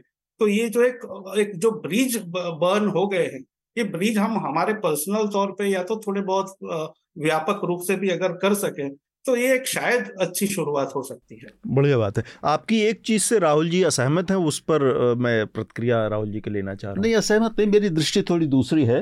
आ, मैं ये नहीं कहूँगा कि मेरी दृष्टि सही है। आ, हम बहुल दृष्टियों वाले हाँ। समाज हैं। तो हिंदुत्व शब्द पर उसकी मेरी जो समझ है जिसको मैं बार बार लिखने की और समझाने की कोशिश करता हूँ। जो त्व प्रत्यय की बात त्व त्व प्रत्यय। देखिए दो प्रत्यय हैं हिंदी में और संस्कृत में। एक है ता मनुष्यत्व ये भी चलता है मनु और मानवीयता भी चलता है मनुष्यता भी चलता है बंधुता भी चलता है बंधुत्व भी चलता है। ठीक है ना? पुरुष पुरुषत्व पुरुषता नहीं चलता पुरुषत्व चलता है लेकिन अर्थ सबका एक ही है। स्त्री स्त्रीत्व स्त्रीता नहीं कहते हम। बंधुत्व मनुष्यत्व उसी तरह मैं कहता हूँ कि हिं, ये हिंदुत्व को हम सब लोगों के लिए ज़रूरी है। मैं इसको देखता हूँ ये हिंदुत्व शब्द वैसा ही है जिसे हम हिंदुता कहेंगे। हम्म। यानी हिंदू होना एक सहज स्थिति है। इसमें ना कुछ अच्छा है ना बुरा है ना गर्व ना शर्म। ये हम हैं जैसे मनुष्यता उसमें न तो गर्व की बात है ना कोई कोई अतिरिक्त मूल्य उससे नहीं जुड़ता हाँ। सावरकर ने जो किया हमें ये हमेशा याद रखना चाहिए उरीश भाई कि जो ये हिंदु हिंदुत्वा जो शब्द आया है ये सावरकर ने दिया हुआ है उन्होंने वो जो किताब लिखी है अपनी हुई जो हिंदू या जो भी है वो अंग्रेज़ी में लिखी हाँ। तो वो उन्होंने हिंद अंग्रेज़ी में हिंदुत्वा डाला अगर आप उसमें से ए हटा दें अंत में हिंदुत्व जो अपने संस्कृत और हिंदी का या देवनागरी भारतीय लिपियों का भाषाओं का वो है तो स्पष्ट हो जाएगा ये हिंदुत्व। इसलिए कहता हूँ मेरा हिंदुत्व मेरा हिंदुत्वा नहीं है हिंदुत्व है। और आ, मैं ये सबसे गुजारिश करता हूँ ख़ासतौर पे आ, अपने बुद्धिजीवी मित्रों से लेखकों और मीडिया वालों से कृपया हिंदुत्वा एंटी हिंदुत्वा हिंदुत्वा ब्रिगेड ऐसा जब आप कहते हैं तो जो सामान्य हिंदू है उसके मन में बहुत भ्रम पैदा होता है। आप बहुत बड़ा नुकसान करते हैं इस शब्द का, इस रूप में, नकारात्मक शब्द में प्रयोग प्रयोग करके। आप समझिए, जो सावरकर को जिसने नहीं पढ़ा, जो एक सामान्य हिंदी भाषी या मराठी भाषी या गुजराती भाषी हिंदू है, आप जब कहेंगे कि ये हिंदुत्व देश का नुकसान कर रहा है तो उसके मन में सहज विरोध ही तो होगा। वो बुद्धिजीवी उस तरह नहीं है, वो उसने शास्त्र नहीं पढ़े, ना वो व्याकरण का पंडित है। इसलिए इस शब्द का प्रयोग हम जैसे लोगों को करना ही नहीं चाहिए। मैं सबसे अनुरोध करता हूँ कृपया हिंदुत्व का प्रयोग करें। हिंदुत्वा का नहीं। समस्या हिंदुत्व में है हिंदुत्व में नहीं। उर्वेश भाई आप कुछ जोड़ना चाह रहे हैं? हम इसके बाद अगले विषय पर इसके बाद हाँ, नहीं नहीं, बात, हाँ, ठीक है तो ठीक बात। हाँ राहुल जी आप अपनी बात पूरी कर लें। दूसरी बात देखिए कल मैं एक चैनल पर रामभद्राचार्य जी के साथ था। उसमें हम पाँच लोग थे तो वो एक कार्यक्रम है पाँच संपादकों के साथ किसी ने किसी एक की चर्चा होती उसकी आप वो वीडियो देखिए। और देखिए मैं पूर्व स्वयंसेवक और वहाँ पर तीन लोग पूर्ण स्वयंसेवक भी प्रश्नकर्ताओं में मौजूद थे। सबने अपने अपने सवाल पूछे। जैसे एक महिला थी उन्होंने सवाल पूछा कि स्वामी जी आ, कई दशकों से हिंदू जो हैं, वो उग्र होते जा रहे हैं। इस तरह के सबने सवाल पूछे, क्योंकि ये अब सबके मन में, देखिए, जो मैं कह रहा हूँ ना, बदलाव आ रहा है सोच में, चिंता जग रही है उस तो पूज्य स्वामी जी ने कहा कि हिंदू तो उग्र हो ही नहीं सकता। उनके जो जवाब हैं, अगर आप उनको सुनेंगे तो आप चकित रह जाएँगे। अब उनकी स्मृति इतनी अद्भुत है, उनकी विद्वत्ता, उनका पांडित्य तो निर्विवाद है, वो असाधारण है। तो वो आपको एक सांस में सौ श्लोक सुना देंगे, सुना दिए। जैसे मैंने हिंदू शब्द पे कहा कि भाई ये तो बहुत बात का शब्द है, हमारे पुराने शास्त्रों में तो नहीं है। तो उन्होंने उसको नकार दिया, मुझे कह दिया जो कहना था उन्होंने। लेकिन सभी लोग, मैं आपको बता सकता हूँ, पाँच के पाँचों प्रश्नकर्ता हम लोग इतने निराश थे अंत में, और हम दुखी हो गए कि अब कोई मतलब नहीं है कुछ पूछने का। लेकिन अब रामभद्राचार्य जी एक इतने बड़े हिंदू वर्ग के लिए परम आदरणीय हैं और उनका वो तो उनका वाक्य, ईश्वरीय वाक्य की तरह लिया जाता है।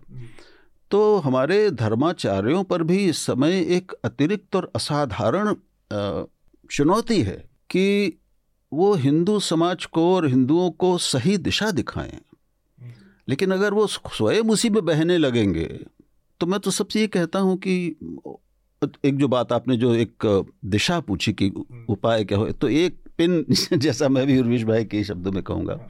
अभी पंद्रह दिन पहले एक अंतर्राष्ट्रीय इंटरनेशनल इंटरफेथ डायलॉग कॉन्फ्रेंस में मैं उपस्थित था। तो वहाँ पे एक छोटा सा उपाय मैंने चूँकि वो एक शैक्षिक संस्थान था लखनऊ का सिटी मॉन्टेसरी स्कूल जो बहुत सब आप जानते बहुत बड़ा है। मैंने कहा कि अगर शिक्षकों से शुरू करके, अभिभावकों से शुरू करके हम बच्चों तक एक ये प्रयोग शुरू करें कि अलग अलग धर्मों के लोगों के बीच में जो अपरिचय और अज्ञान है एक दूसरे के बारे में, उसको दूर करना पहली ज़रूरत है। तो जैसे अभी हो रहा कि हम धारणाओं पर लोग बात करते हैं। कोई हमारा सीधा प्रत्यक्ष अनुभव नहीं है दूसरे का। न जानकारी और ज्ञान है।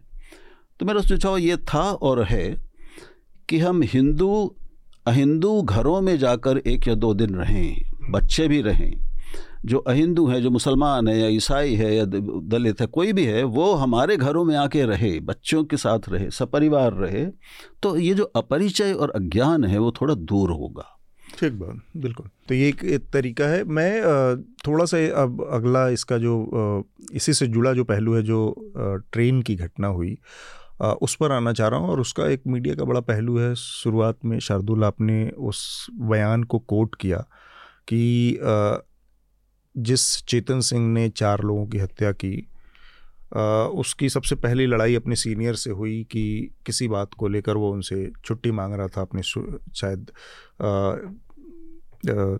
तबीयत ख़राब है या इसको कहकर या फिर कि कोई बहस चल रही है और उस बहस में कि क्यों ऐसी बहस में पढ़ रहे हो करके वहाँ पर उसको मारा और उसके बाद उसने करीब छः सात बोगियों के अंतराल पर तीन लोगों को आइडेंटिफाई करके गोली मार दी। तीनों वो लोग थे जो चेहरे से पहनावे से दाढ़ी वाले मुसलमान थे, मुसलमान थे। साफ़ साफ़ अब उसके बाद उसने जो बयान दिया, वो ज़्यादा चिंतापूर्ण कि ये सारे पाकिस्तान से आए हुए हैं। मीडिया हर रोज़ इनके बारे में दिखाता है। ये सब वहाँ से ऑपरेट होते हैं, जो भी चीज़ें। और कहा कि दो ही लोग हैं जिनके बारे में मैं कहना चाहता हूँ, योगी और मोदी। अब ये दो बड़े फिगर हैं हमारे समय के प्रधानमंत्री नरेंद्र मोदी। बहुत बड़ा टॉल फिगर हमारे राजनीतिक उसमें है। उनसे ऊपर तो कोई पद भी के हिसाब से भी नहीं है। वो एक इस तरह के फिगर बन गए हैं कि जिनका इस्तेमाल बहुत ऑफन जो कहते हैं ना, बहुत बहुत जल्दी जल्दी इस तरह के मामलों में आता है जब हम देखते हैं कि घृणा प्रेरित कुछ चीज़ें हैं। नफरती चीज़ों से जो के इर्द गिर्द जब कोई घटना होती है, उससे कहीं ना कहीं बहुत तेज़ी से जुड़ता है। जैसे चेतन सिंह ने चेतन ने साफ़ साफ़ कहा कि ये हैं जिनको जो हमारे लिए काम करेंगे, इनको, उसका एक टोन ये था कि इनको वोट दिया जाना चाहिए या इनको जिताना चाहिए या ये हमारे नेता हैं। ये घटना से मैं, जो पॉलिटिकल क्लास है और जो आम लोगों के बीच में और प्लस जो मीडिया दिखा रहा है, हमारे सामने एक उदाहरण है और उन्होंने दो तीन बार इससे पहले भी उस पर बात की है कि किस तरह से रेडियो रवांडा की घटना हुई और जिसमें मीडिया ने बहुत एक्टिव रोल प्ले किया प्रोवोकेशन का, और फिर लीडरशिप तो वही काम कर रही थी। कि उन फॉल्ट लाइंस को, जो बंटवारे की, जो खाइयाँ थी जातियों के बीच में और उनके समाजों के बीच में, उसको बढ़ाने का काम, उसको हवा देने का काम मीडिया ने उसको उस लेवल तक प्रोवोक किया। तमाम लोगों ने कहा, और आपका मैं पिछले दिनों तीन चार दिन पहले ट्विटर टाइमलाइन देख रहा था तो इसी विषय को लिख के इर्द गिर्द नू की घटना हुई। एक एंकर से जिस अमन चोपड़ा की बात हुई, उससे बहस हुई, और आपने कहा कि इसमें तो पढ़ना भी नहीं है, लेकिन मैं समझ सकता हूँ कि वो व्यक्ति किस तरह की सोच और उससे। हर दिन का यही काम है, इसी तरह से प्रोवोक करना। वो मीडिया जो रेडियो रोमांडा वाली भूमिका में है। उसको देखते हुए और ये जो हमारे राजनीतिक फिगर है, ये, वो अपनी मूल भूमिका जो यूनाइट कर सकते हैं लोगों को लोगों को एक कर सकते थे, वो असल में लोगों को डिवाइड करने का काम कर ये एकदम सिर के बल बल खड़ा हो गई है हमारी राजनीति, हमारे जो जो स्टेट्समैन होने चाहिए थे वो, कि अब वो, उनसे हम ये उम्मीद नहीं कर सकते हैं कि ये इतने बटे हुए इतने विभाजित इतने विविधताओं वाले देश को एक साथ लेकर चलने की कुवत भी रख सकते हैं उनकी अपनी सर्वाइवल सिर्फ़ इस चीज़ पर डिपेंड करती है कि वो कितना इन बंटवारों को चौड़ा कर सकें बिल्कुल स्पष्ट है ये तो हमें ये राज करने की मैं कहूँगा प्राचीनतम पद्धति है हम्म। हम्म। कि लोगों को पहले प्रजा होती थी और राजा होता था। अब लोकतंत्र है तो एक तरह से भले ही अब जनता ही राज करती है, लेकिन वो तो हम जानते हैं कि उससे असलियत क्या है। तो आप इसको केंद्र में भी देख सकते हैं और आप इसको राज्यों में भी देख सकते हैं और मैं, आप आप देख लीजिए कोई भी जो विपक्ष का मुख्यमंत्री या विपक्षी दल जो आज केंद्र में विपक्ष में हैं और राज्यों में वो सत्ता में रहे हैं, आप उनकी नीतियाँ भी उठा के देख लीजिए तो वहाँ भी आप यही पाएँगे। उन्नीस बीस का अंतर होता है।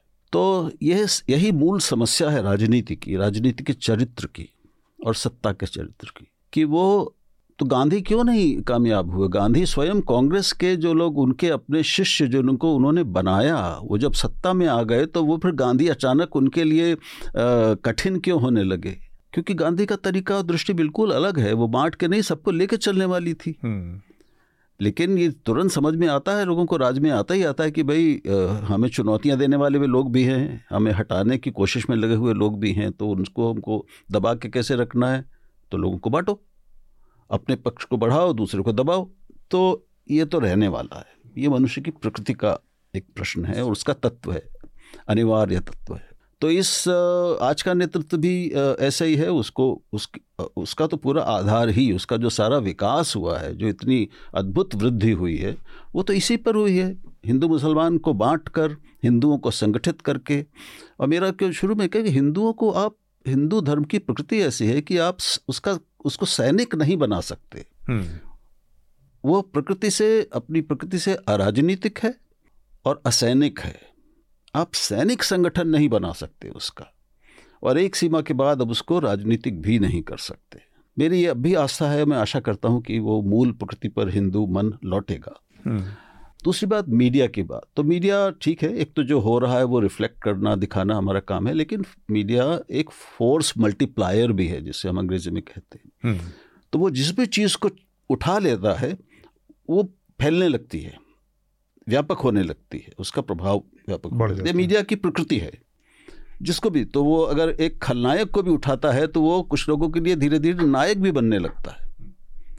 इसलिए उसको बहुत सावधान रहना चाहिए क्योंकि प्रोजेक्शन द बिग स्क्रीन या जो भी है जो जो भी सामने लाया जाता है वो अलग अलग लोगों को अलग अलग लोगों से दिख तरीके से दिखता है और उसका प्रभाव होता है। तो इसलिए हम पाते हैं कि जो विलेंस हैं वो हीरो भी हो जाते हैं कुछ लोगों के। हम्म, ठीक बात। तो ये उसकी प्रकृति है। तो अब अगर मीडिया ही ये तय कर ले कि हमें इसी विभाजक दृष्टि के ही माध्यम से बढ़ना है तो फिर कौन रोकेगा? उसको केवल राज्य की ताकत रोक सकती है न्यायिक प्रक्रिया रोक सक न्यायिक ताकत रोक सकती है या समाज उसके दर्शक और पाठक रोक सकते हैं। दर्शक और पाठक हमेशा असंगठित रहते हैं। मैं कहता हूँ कि अगर और इतना विवेक भी नहीं होगा शायद विवेक जो विवेकवान हैं वो भी कभी संगठित, संगठित नहीं, नहीं है हाँ। मैं बार बार कहता हूँ ये कि जो लोक शक्ति है उसकी ताकत अपार है अंत, अंतिम शक्ति है वो। लेकिन उसको संगठित करने वाले लोग चाहिए। और सामान्य लोग वो चीज़ों की किसी भी मुद्दे की गहराई में जाने के आदि नहीं होते क्षमता भी नहीं होती। तो अब सब लोग इसलिए मैं कहता हूँ हिंदू अपने हिंदूवादियों से कहता हूँ भैया अपने ग्रंथ पढ़ो पहले और कुछ छोड़ दो। अपने मूल ग्रंथ पढ़ लो। गीता थोड़ी पढ़ लो। हम्म। घर में रखी है बंद करके रखी उसको खोलो उसको पढ़ लिया करो थोड़ा। महाभारत पढ़ लो थोड़ा रामायण पढ़ो कुछ उपनिषद पढ़ लो। लेकिन अगर आप वो हम पढ़ेंगे ही नहीं कभी और केवल हिंदू हिंदू हिंदू जय श्री राम करते रहेंगे तो यही होगा। तो फिर राम सिर्फ़ पीटने का एक बहाना बन जाते हैं। तो ये संकट हिंदू धर्म और उसका है। मीडिया को कौन नियंत्रित कर सकता है? दो ही मीडिया की ताकत किसकी होती है असली? मालिक की ताकत होती है। बड़े से बड़ा संपादक हो उसके ऊपर उसका मालिक है हमेशा। वो मालिक के अनुसार नहीं चलेगा तो बाहर कर दिया जाएगा। हम जानते ही हैं। मीडिया अब मीडिया मालिक हमारे बड़े व्यापारी हैं सबके जिनके लिए अभी दो तो जो सबसे बड़े व्यापारी हैं अंबानी और अडानी। तो उनके लिए जो मीडिया है ये तो एक खिलौना है। वो दो चार हज़ार खो दें नुकसान उठा लें उनकी सेहत से। उनके बाल भी हिलेगा हाँ। नहीं कि वो तो लाखों करोड़ वाले उसमें हैं उसमें जी। लेकिन इसलिए उनको उनके आर्थिक हित किससे जुड़े हैं? सरकार के साथ चलने में। कोई भी सरकार हो। आप जितने बड़े व्यापारी हैं व्यवसायी हैं उतना हाँ। ही आपका हित सीधे आर्थिक हित आपके सरकार के और उसकी नीतियों के साथ जुड़े हुए हैं। और जो ऊपर बैठा है उसकी पसंद नापसंद से जुड़े हुए हैं। तो सीधी बात ये सब के सब, हम सब कठपुतलियाँ हैं। और एक अंतिम इसमें बात, ये जोड़ूँगा कि जो मीडिया की अगर हम बात कर रहे हैं, जो पूरा जो मॉडल है मीडिया का, बिज़नेस मॉडल और और पूरा एडिटोरियल मॉडल भी, समस्या उसमें है।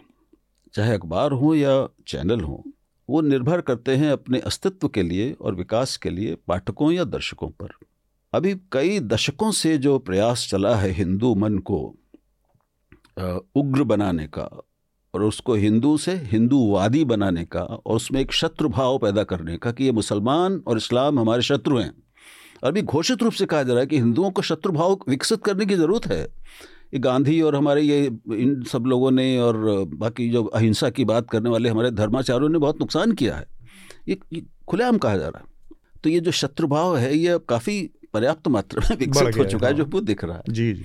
तो पाठक और दर्शक भी इसी वो वो तो सामान्य हिंदू ही है ना। तो अब ये है कि आप भी जानते हैं इसको कि मैं चैनल चला चुका हूँ मैं जानता हूँ एक बार भी चला चुका हूँ। आप दर्शकों और पाठकों के बहुसंख्यक वर्ग के मनोविज्ञान के विरुद्ध जाएँगे तो आप असफल हो जाएँगे। बाहर हो जाएँगे। आप चल ही नहीं सकते। हम्म। ठीक है?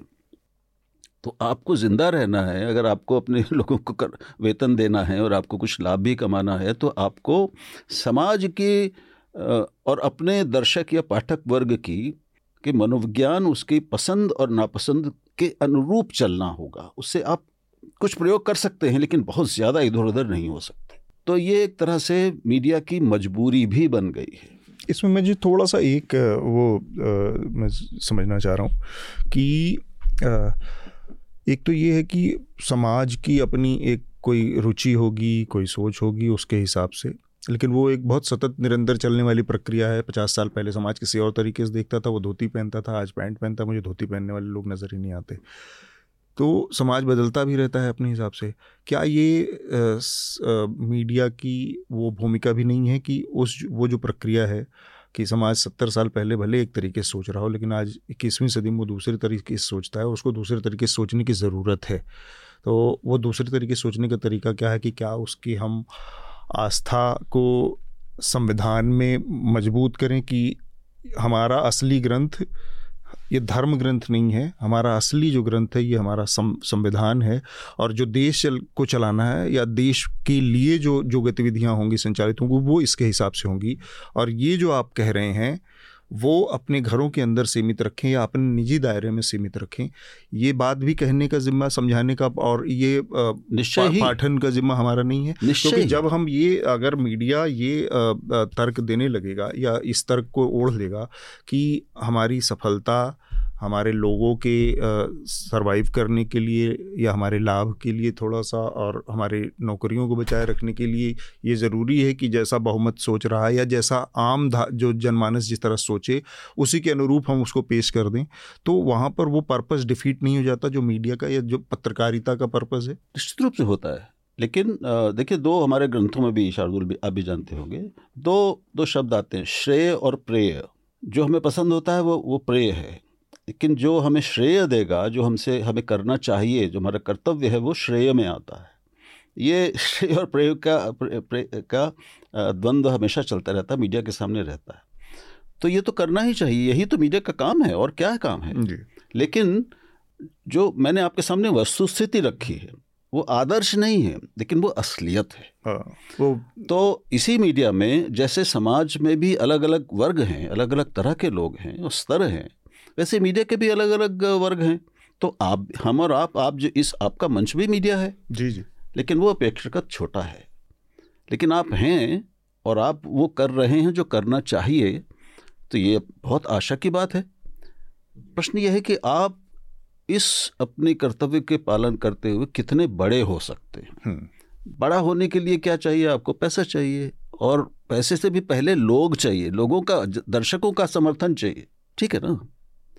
तो जो पहले ही बड़े हैं जिन्होंने एक हज़ार दो हज़ार करोड़ रुपए किसी इसमें चैनल में अखबार में निवेश किए हैं तो उन वो उनसे हम अगर ये अपेक्षा करें कि वो ट्रस्टी अचानक ट्रस्टीशिप के गांधी जी के सिद्धांत को अपना लेंगे और अपने को केवल लोक संग्रह का माध्यम मानेंगे और बाकी सब अपने लिए वो लालच से मुक्त होंगे। आ, ये संभव नहीं है। ये संभव है क्या? बात है।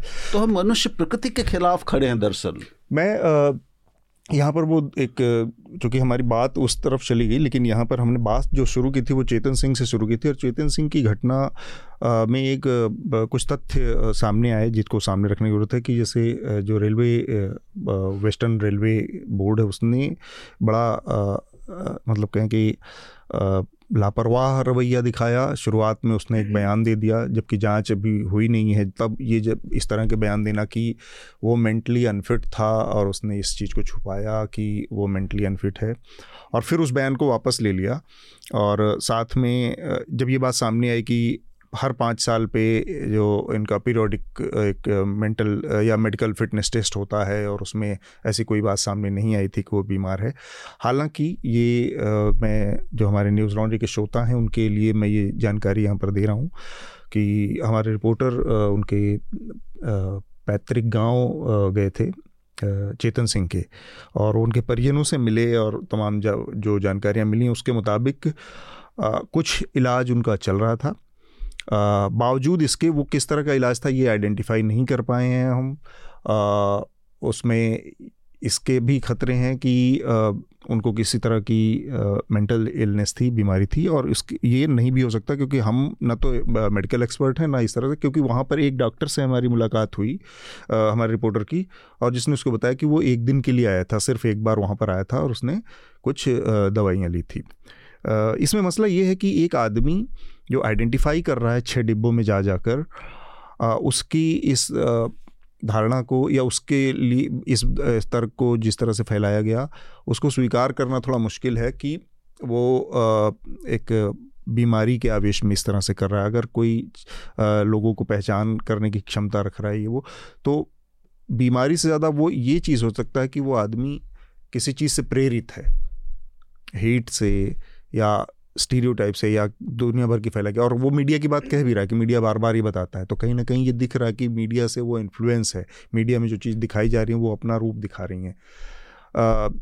शार्दुल चेतन सिंह के इर्द गिर्द जो ये पूरा पूरा घटनाक्रम हुआ और रेलवे बोर्ड का जो रवैया रहा, उस पर मैं आपकी राय जानना चाह रहा हूँ। इसके बाद फिर हम आखिरी विषय की तरफ़ संक्षेप में बात करेंगे। देखिए, पहले तो एक तो मैं जो मेंटल इलनेस की बात हो रही है, मैं उस पर करना चाहूँगा कि भले ही जो सस्पेक्ट किया जा रहा था, जो शक किया जा रहा था कि उसे एंग्जाइटी डिसऑर्डर था, या कुछ और हो सकता है तो केवल एक ऐसी बड़ी मानसिक बीमारी होती है जिसमें व्यक्ति बिल्कुल यथार्थ का अपने आसपास की रियलिटी का अमूल चूल छोड़ देता है स्किजोफ्रेनिया जिसमें उसको हेलुसिनेशन और डिल्यूजन होते हैं। अगर आपको एंग्जाइटी भी है डिप्रेशन भी है कुछ भी है तो भी आपकी जो अपनी व्यक्तिगत प्रवृत्ति है आप उसी तरफ़ झुकते हैं। जैसे मुझे कोई शक नहीं है मैं आजकल डिप्रेशन में हूँ तो मैं ज़्यादा उदास रहता हूँ लेकिन मैं अपनी सोच के हिसाब से उदास रहूँगा। मैं अचानक कुछ ऐसा नहीं बन जाऊँगा।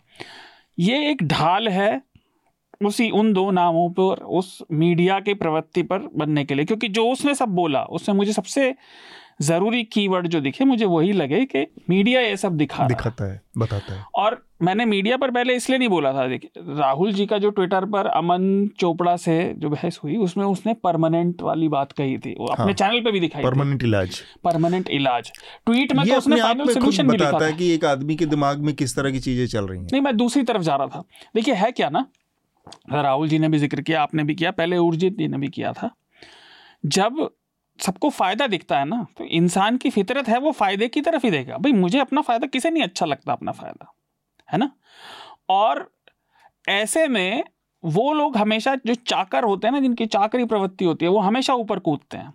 नफरत फैलाना बहुत आसान है। सच बोलना बहुत मुश्किल है और उस सच पर अड़े रहना और भी मुश्किल है। उसकी आपको कीमत चुकानी भी पड़ेगी।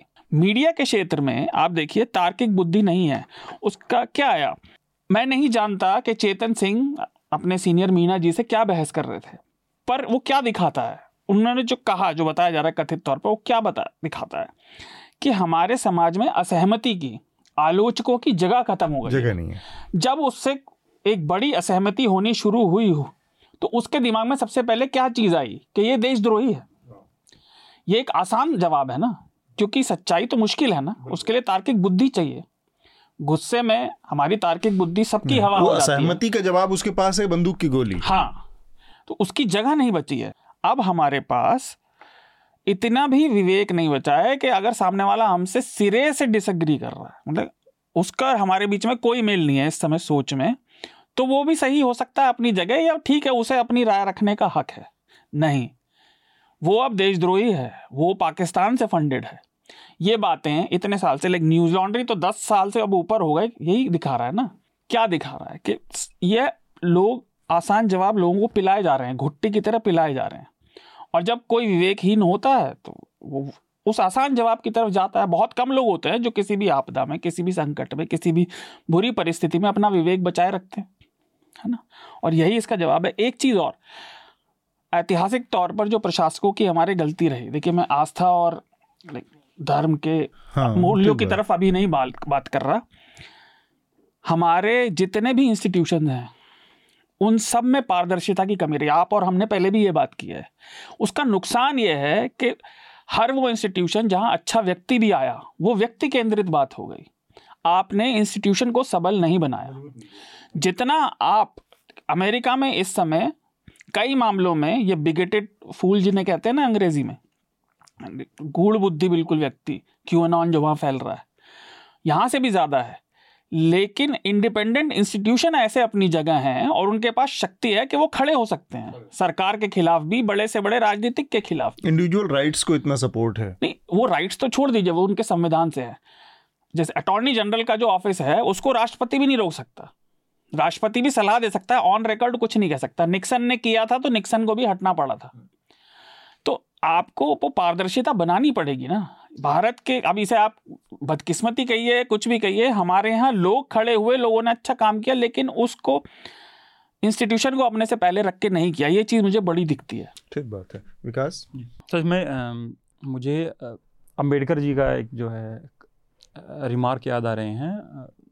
कंक्लूडिंग रिमार्क थे उनके कॉन्स्टिट्यूंट डिबेट में जब हम्म, हम्म। संविधान का सब निर्माण हो गया था। 26 नवंबर उन्नीस सौ उनचास की शायद बात है। उसमें उन्होंने कहा था कि अ ग्रामर ऑफ़ अनार्की के नाम से वो उनका पूरा भाषण भी है। तो उसमें उन्होंने कहा था कि हमें आज़ादी तो मिल गई है हम्म। लेकिन हम ये बरकरार रख पाएँगे या नहीं? ये बड़ा सवाल है कि अब से भारत सीधा सीधा दो स्थितियों में बढ़ जाएगा 26 नवंबर उन्नीस वो छब्बीस जनवरी उन्नीस सौ पचास से कि गणतंत्र होते ही पॉलिटिकली हम सब एक होंगे क्योंकि एक वोट का अधिकार है एक उसकी वैल्यू है सब है। लेकिन सोशली हमारे पास कास्ट है क्लास हैं कम्युनल और सारी चीज़ें हैं। वो सारी चीज़ें हैं। तो उन्होंने उसमें फिर इसके खतरे भी बताए थे और इलाज भी बताया था कैसे।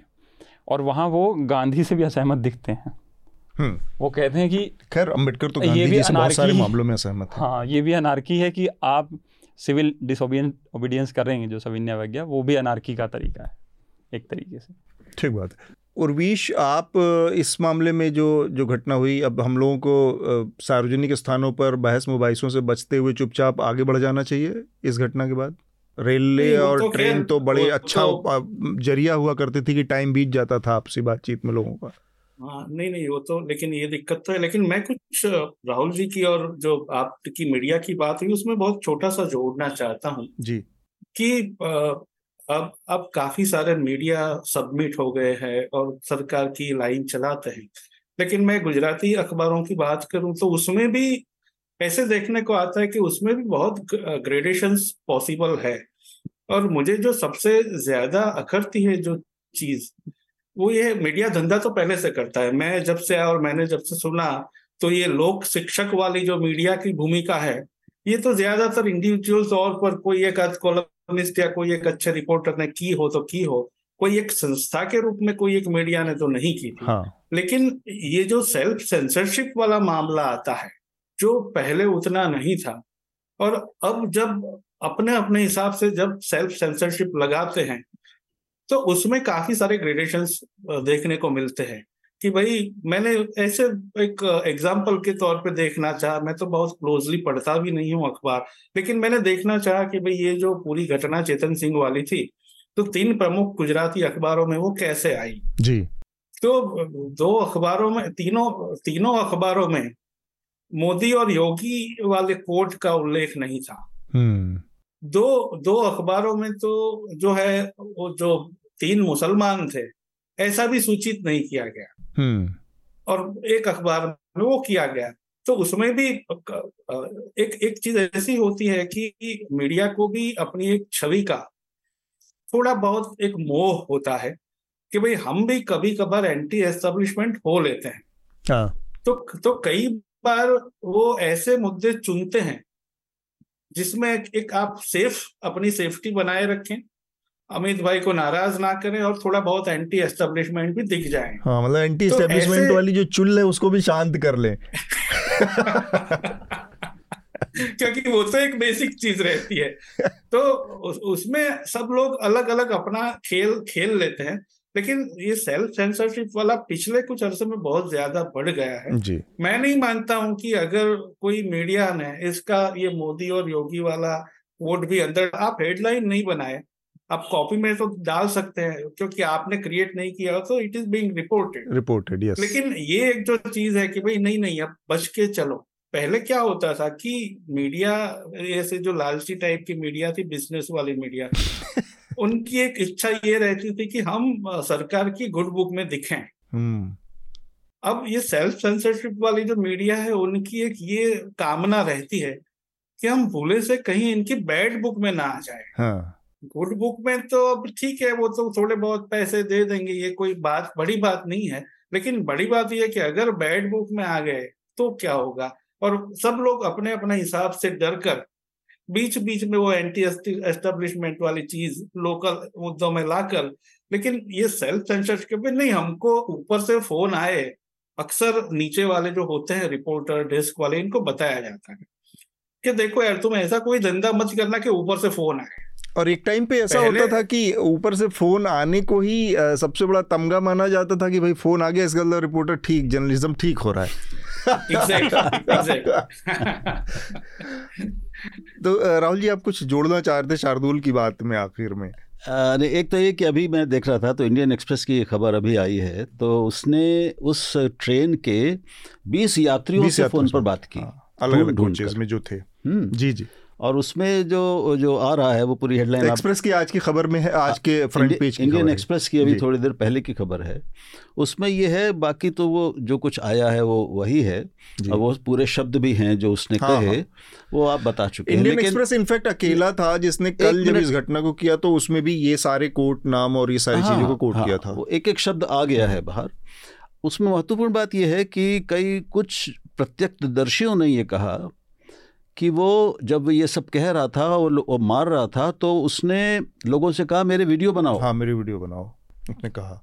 और लोग डर के मारे ज़्यादातर लोग तो उनको कहा गया अरे छुप जाओ तो सब छुप गए कंबल ओढ़ लिए सबने और वो बिल्कुल सुबह का समय था। आ, हाँ तो वैसे भी सोने का समय था लेकिन उसने कहा वो चाहता था कि संदेश जाए तो उसकी मनस्थिति का एक अंदाज हमको होता है। और ये मानना ही पड़ेगा उसका ये मन ये जो उसके मनोविज्ञान बना ये मीडिया के कारण बना। वो नहीं लगता शायद किसी पार्टी का सदस्य था या किसी ऐसे संगठन का सदस्य था लेकिन वो मीडिया का शिकार था। ठीक बात। और दूसरी बात अच्छा। अंतिम बात मीडिया वाले मामले पे जो भी रवीश भाई ने कहा कि आ, मीडिया पे दो चीज़ें काम करती हैं एक तो डर है ऊपर का और अंबानी के ऊपर भी ऊपर है। और अडानी के ऊपर भी ऊपर भी कुछ हाँ। है।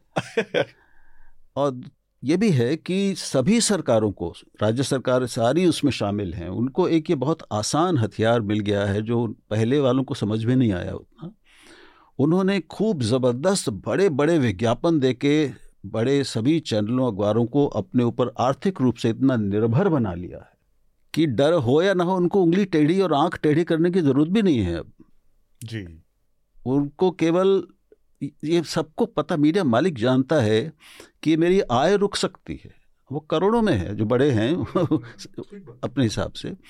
तो ये लालच यानी मत इतनी हिम्मत मुझे सौभाग्य मिला कि मैं रामनाथ गोयनका के साथ मैंने काम किया। तो ऐसे कुछ दुर्लभ लोग हुए हैं जिन्होंने अपना सब कुछ दांव पे लगा दिया अब कुछ मूल्यों के लिए मैं तैयार हूँ लेकिन ये अपेक्षा सबसे नहीं कर सकते। सबसे नहीं कर सकते। तो ये जो राहुल जी ने बात कही है ये बहुत महत्वपूर्ण बात है कि जो पैसे का मामला है उसी पैसे का जो दबाव है या विज्ञापन का जो दबाव है उससे आ, उसको हैंडल करने का उससे निपटने का तरीका है न्यूज़ लॉन्ड्री यानी सब्सक्रिप्शन आधारित मीडिया।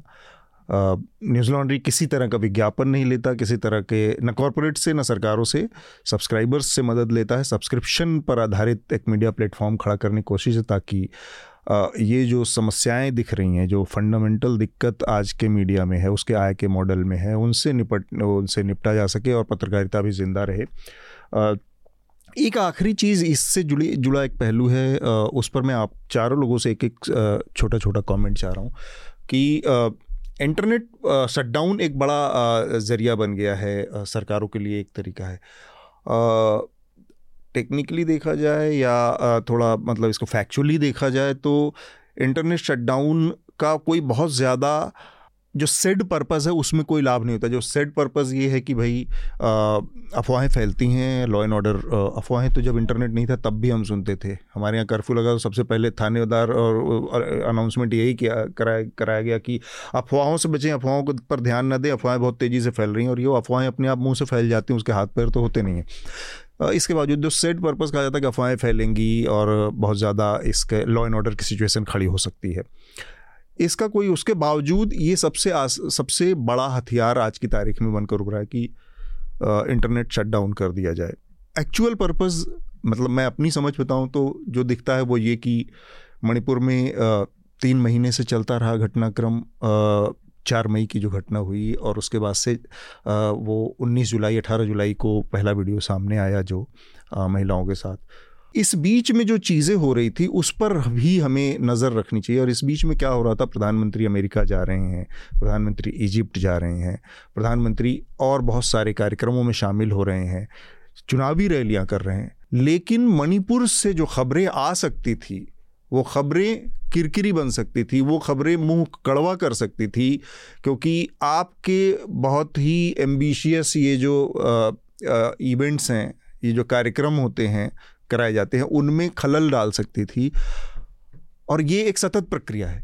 हर हफ़्ते, हर दूसरे दिन, हर तीसरे दिन, हर पाँचवें दिन, हर पखवाड़े में आपको दिखेगा कि एक बहुत बड़ा सा कोई आयोजन प्रधानमंत्री कर रहा है। इस बीच में मणिपुर जैसी कोई घटना या नूह की में इंटरनेट शटडाउन जैसे जैसे वहाँ से निकलने वाली कोई घटना आपके सारे जो बनाए हुए आभा मंडल को में एक एक काला सा धब्बा सा की तरह बन के चिपक जा सक चिपक सकती है। इसलिए ज़्यादा ये इंटरनेट शटडाउन और इन चीज़ों का इस्तेमाल किया जाता है इसका वो इस्तेमाल हो रहा है। बजाय इसके कि ये लॉ एंड ऑर्डर और इस तरह की चीज़ों से निपटने का एक ज़रिया है। मैं आप लोगों की त्वरित टिप्पणी इस पर चाह रहा हूँ। मैं शुरू करूँ? जी जी। देखिए इस पर भारतीय संसद की संसदीय समिति विधिवत विचार कर चुकी है और एक रिपोर्ट दे चुकी है। और उसने ये दर्ज किया है कि ये जो स्टेटेड पर्पज़ है जो घोषित उद्देश्य होता है इंटरनेट बंद करने का वो पूरा नहीं होता। इससे लोगों को समस्याएँ ज़्यादा होती हैं। है। तो अफवाहों को रोकने के लिए अब आप सोचिए कि जैसे नूह को ही लें हम मैं भी मणिपुर पे छोड़ देता हूँ वो इतना स्पष्ट है हाँ हाँ। कि उस पर कोई अब टिप्पणी की भी ज़रूरत नहीं। नू को देखिए, अगर मोनू मानेसर का वो सोशल वीडियो पहल, वो वीडियो सोशल मीडिया पे आते ही अगर उसको पकड़ लिया जाता, उसको हटा लिया जाता और उसको उस समय इंटरनेट बंद कर दिया जाता तो वो एक हफ़्ते के लिए या दो दिन के लिए भी कर दिया जाता तो काफ़ी नुकसान बच सकता था।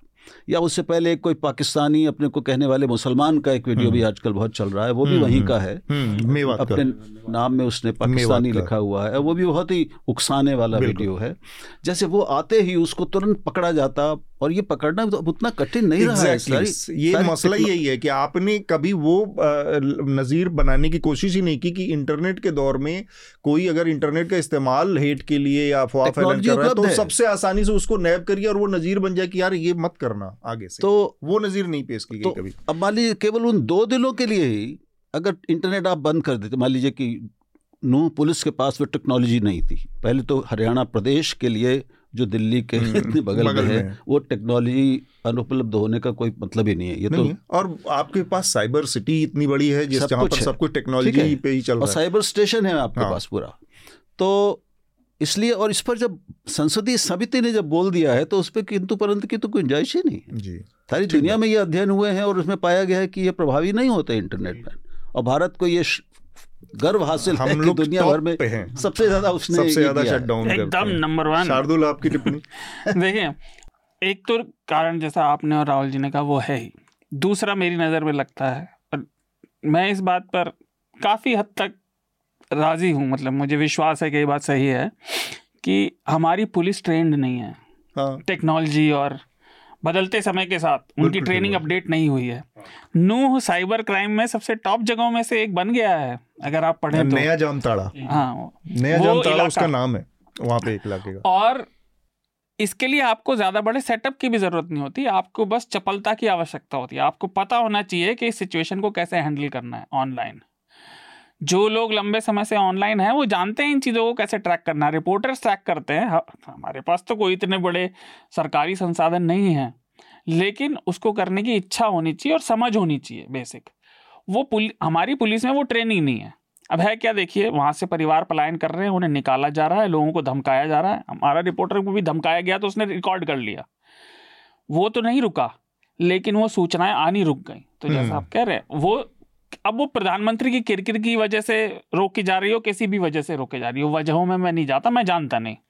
लेकिन ये बात सत्य है कि आप पे बुरी सूचनाएँ बाहर आनी बंद हो गई। वो जगह डिजिटली आइसोलेट हो गई है है ना? और आज के समय में जब लोग इतना मिलते नहीं वो जो तंत्र था जो बिना डिजिटल दुनिया के बातों को सच या झूठी आगे पहुँचाया करता था लगातार वो अब उतना सॉलिड नहीं है। आज की डेट में अगर डिजिटल चक्र रुका है तो लोग उसको वापस आने की प्रतीक्षा करेंगे बजाय पुराने चक्र पे जाने की भाई चलो बाइक से कार से जाके हम खबर पहुँचा है। जी। या डिजिटल नोट्स ले ले। आज की डेट में आप देखिए किसी का फ़ोन बंद हो जाए तो वो उसकी जेब में डायरी और पेन नहीं है कि वो नोट्स लेगा। वो वेट करेगा मैं चार्ज कर लूँ फिर नोट्स बनाऊँगा। हाँ। ये सिंपल सी बात है।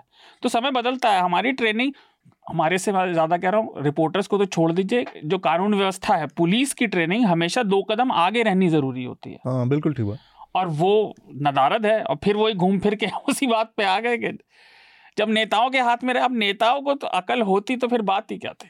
विकास आपकी पहली टिप्पणी इस पर इंटरनेट शटडाउन सही गलत या ये तो सर सही तो कोई कह ही नहीं सकता इसको पर मैं अफवाह की जैसे आपने ज़िक्र हम्म। किया तो वहाँ से एक बार शुरू कर, करता हूँ थोड़ा सा कि पहली अफवाह तो वही थी कि अश्वत्थामा मारा गया तो और गीता का भी राहुल सर ने ज़िक्र किया जैसा थोड़ी देर हाँ। पहले पर उसमें भी ये है सर एक दृष्टिकोण भी आ जाता है और ये उसके बाद फिर मैं इस पर आऊँगा कि इंटरनेट शटडाउन क्या है। जैसे गीता भी हम बहुत बहुत लोग पढ़ते हैं आपने सलाह दी कि हम सांप्रदायिक अगर सद्भाव बनाना है और सब चीज़ें करनी है तो गीता भी पढ़नी चाहिए हमें धार्मिक ग्रंथों को पढ़ना चाहिए। पर उसको भी दृष्टिकोण के नज़रिए से राजनीतिक दृष्टिकोण के नज़रिए से फिर आपको पढ़ाया जाता है। जैसे उसमें फिर कहा जाता है कि देखिए अधर्म के खिलाफ तो अर्जुन ने भाइयों को ही मार दिया था। हम्म। मैंने तो, इसीलिए गीता में सबसे कहता हूँ कृपया तो, गीता पढ़ो खुद पढ़ो। हाँ, हाँ, व्याख्या मत सुनो। हाँ, वही, वही, खुद पढ़ो जितना हाँ, भी समझ में आए आप अगर उसको दो तीन बार भी पढ़ लें मैं तो मेरा मामला अलग है मेरा सब प्रियतम ग्रंथ है वो तो समझ में आने लगता है। हम्म। आप कुछ भी ना पढ़िए। हम्म। आप रामचरित मानस पढ़ लीजिए और आप गीता पढ़ लीजिए। आप सांप्रदायिक और घृणा से भरे हो ही नहीं सकते। और गीता इसलिए कहता हूँ कि सबसे ज़्यादा दुरुपयोग इस समय भारत में अगर किसी धर्म ग्रंथ का हो रहा है तो वो गीता का हो रहा है। जी। वैसे इसलिए कुरान कुरान और हदीस का होता है हाँ, मुसलमानों हाँ, में हाँ, दुरुपयोग बिल्कुल बिल्कुल। बस बस मैं वही चाह रहा सर कि आप वो जो श्लोकों का इस्तेमाल कर किया जा रहा है। कि उस दृष्टिकोण से बचें।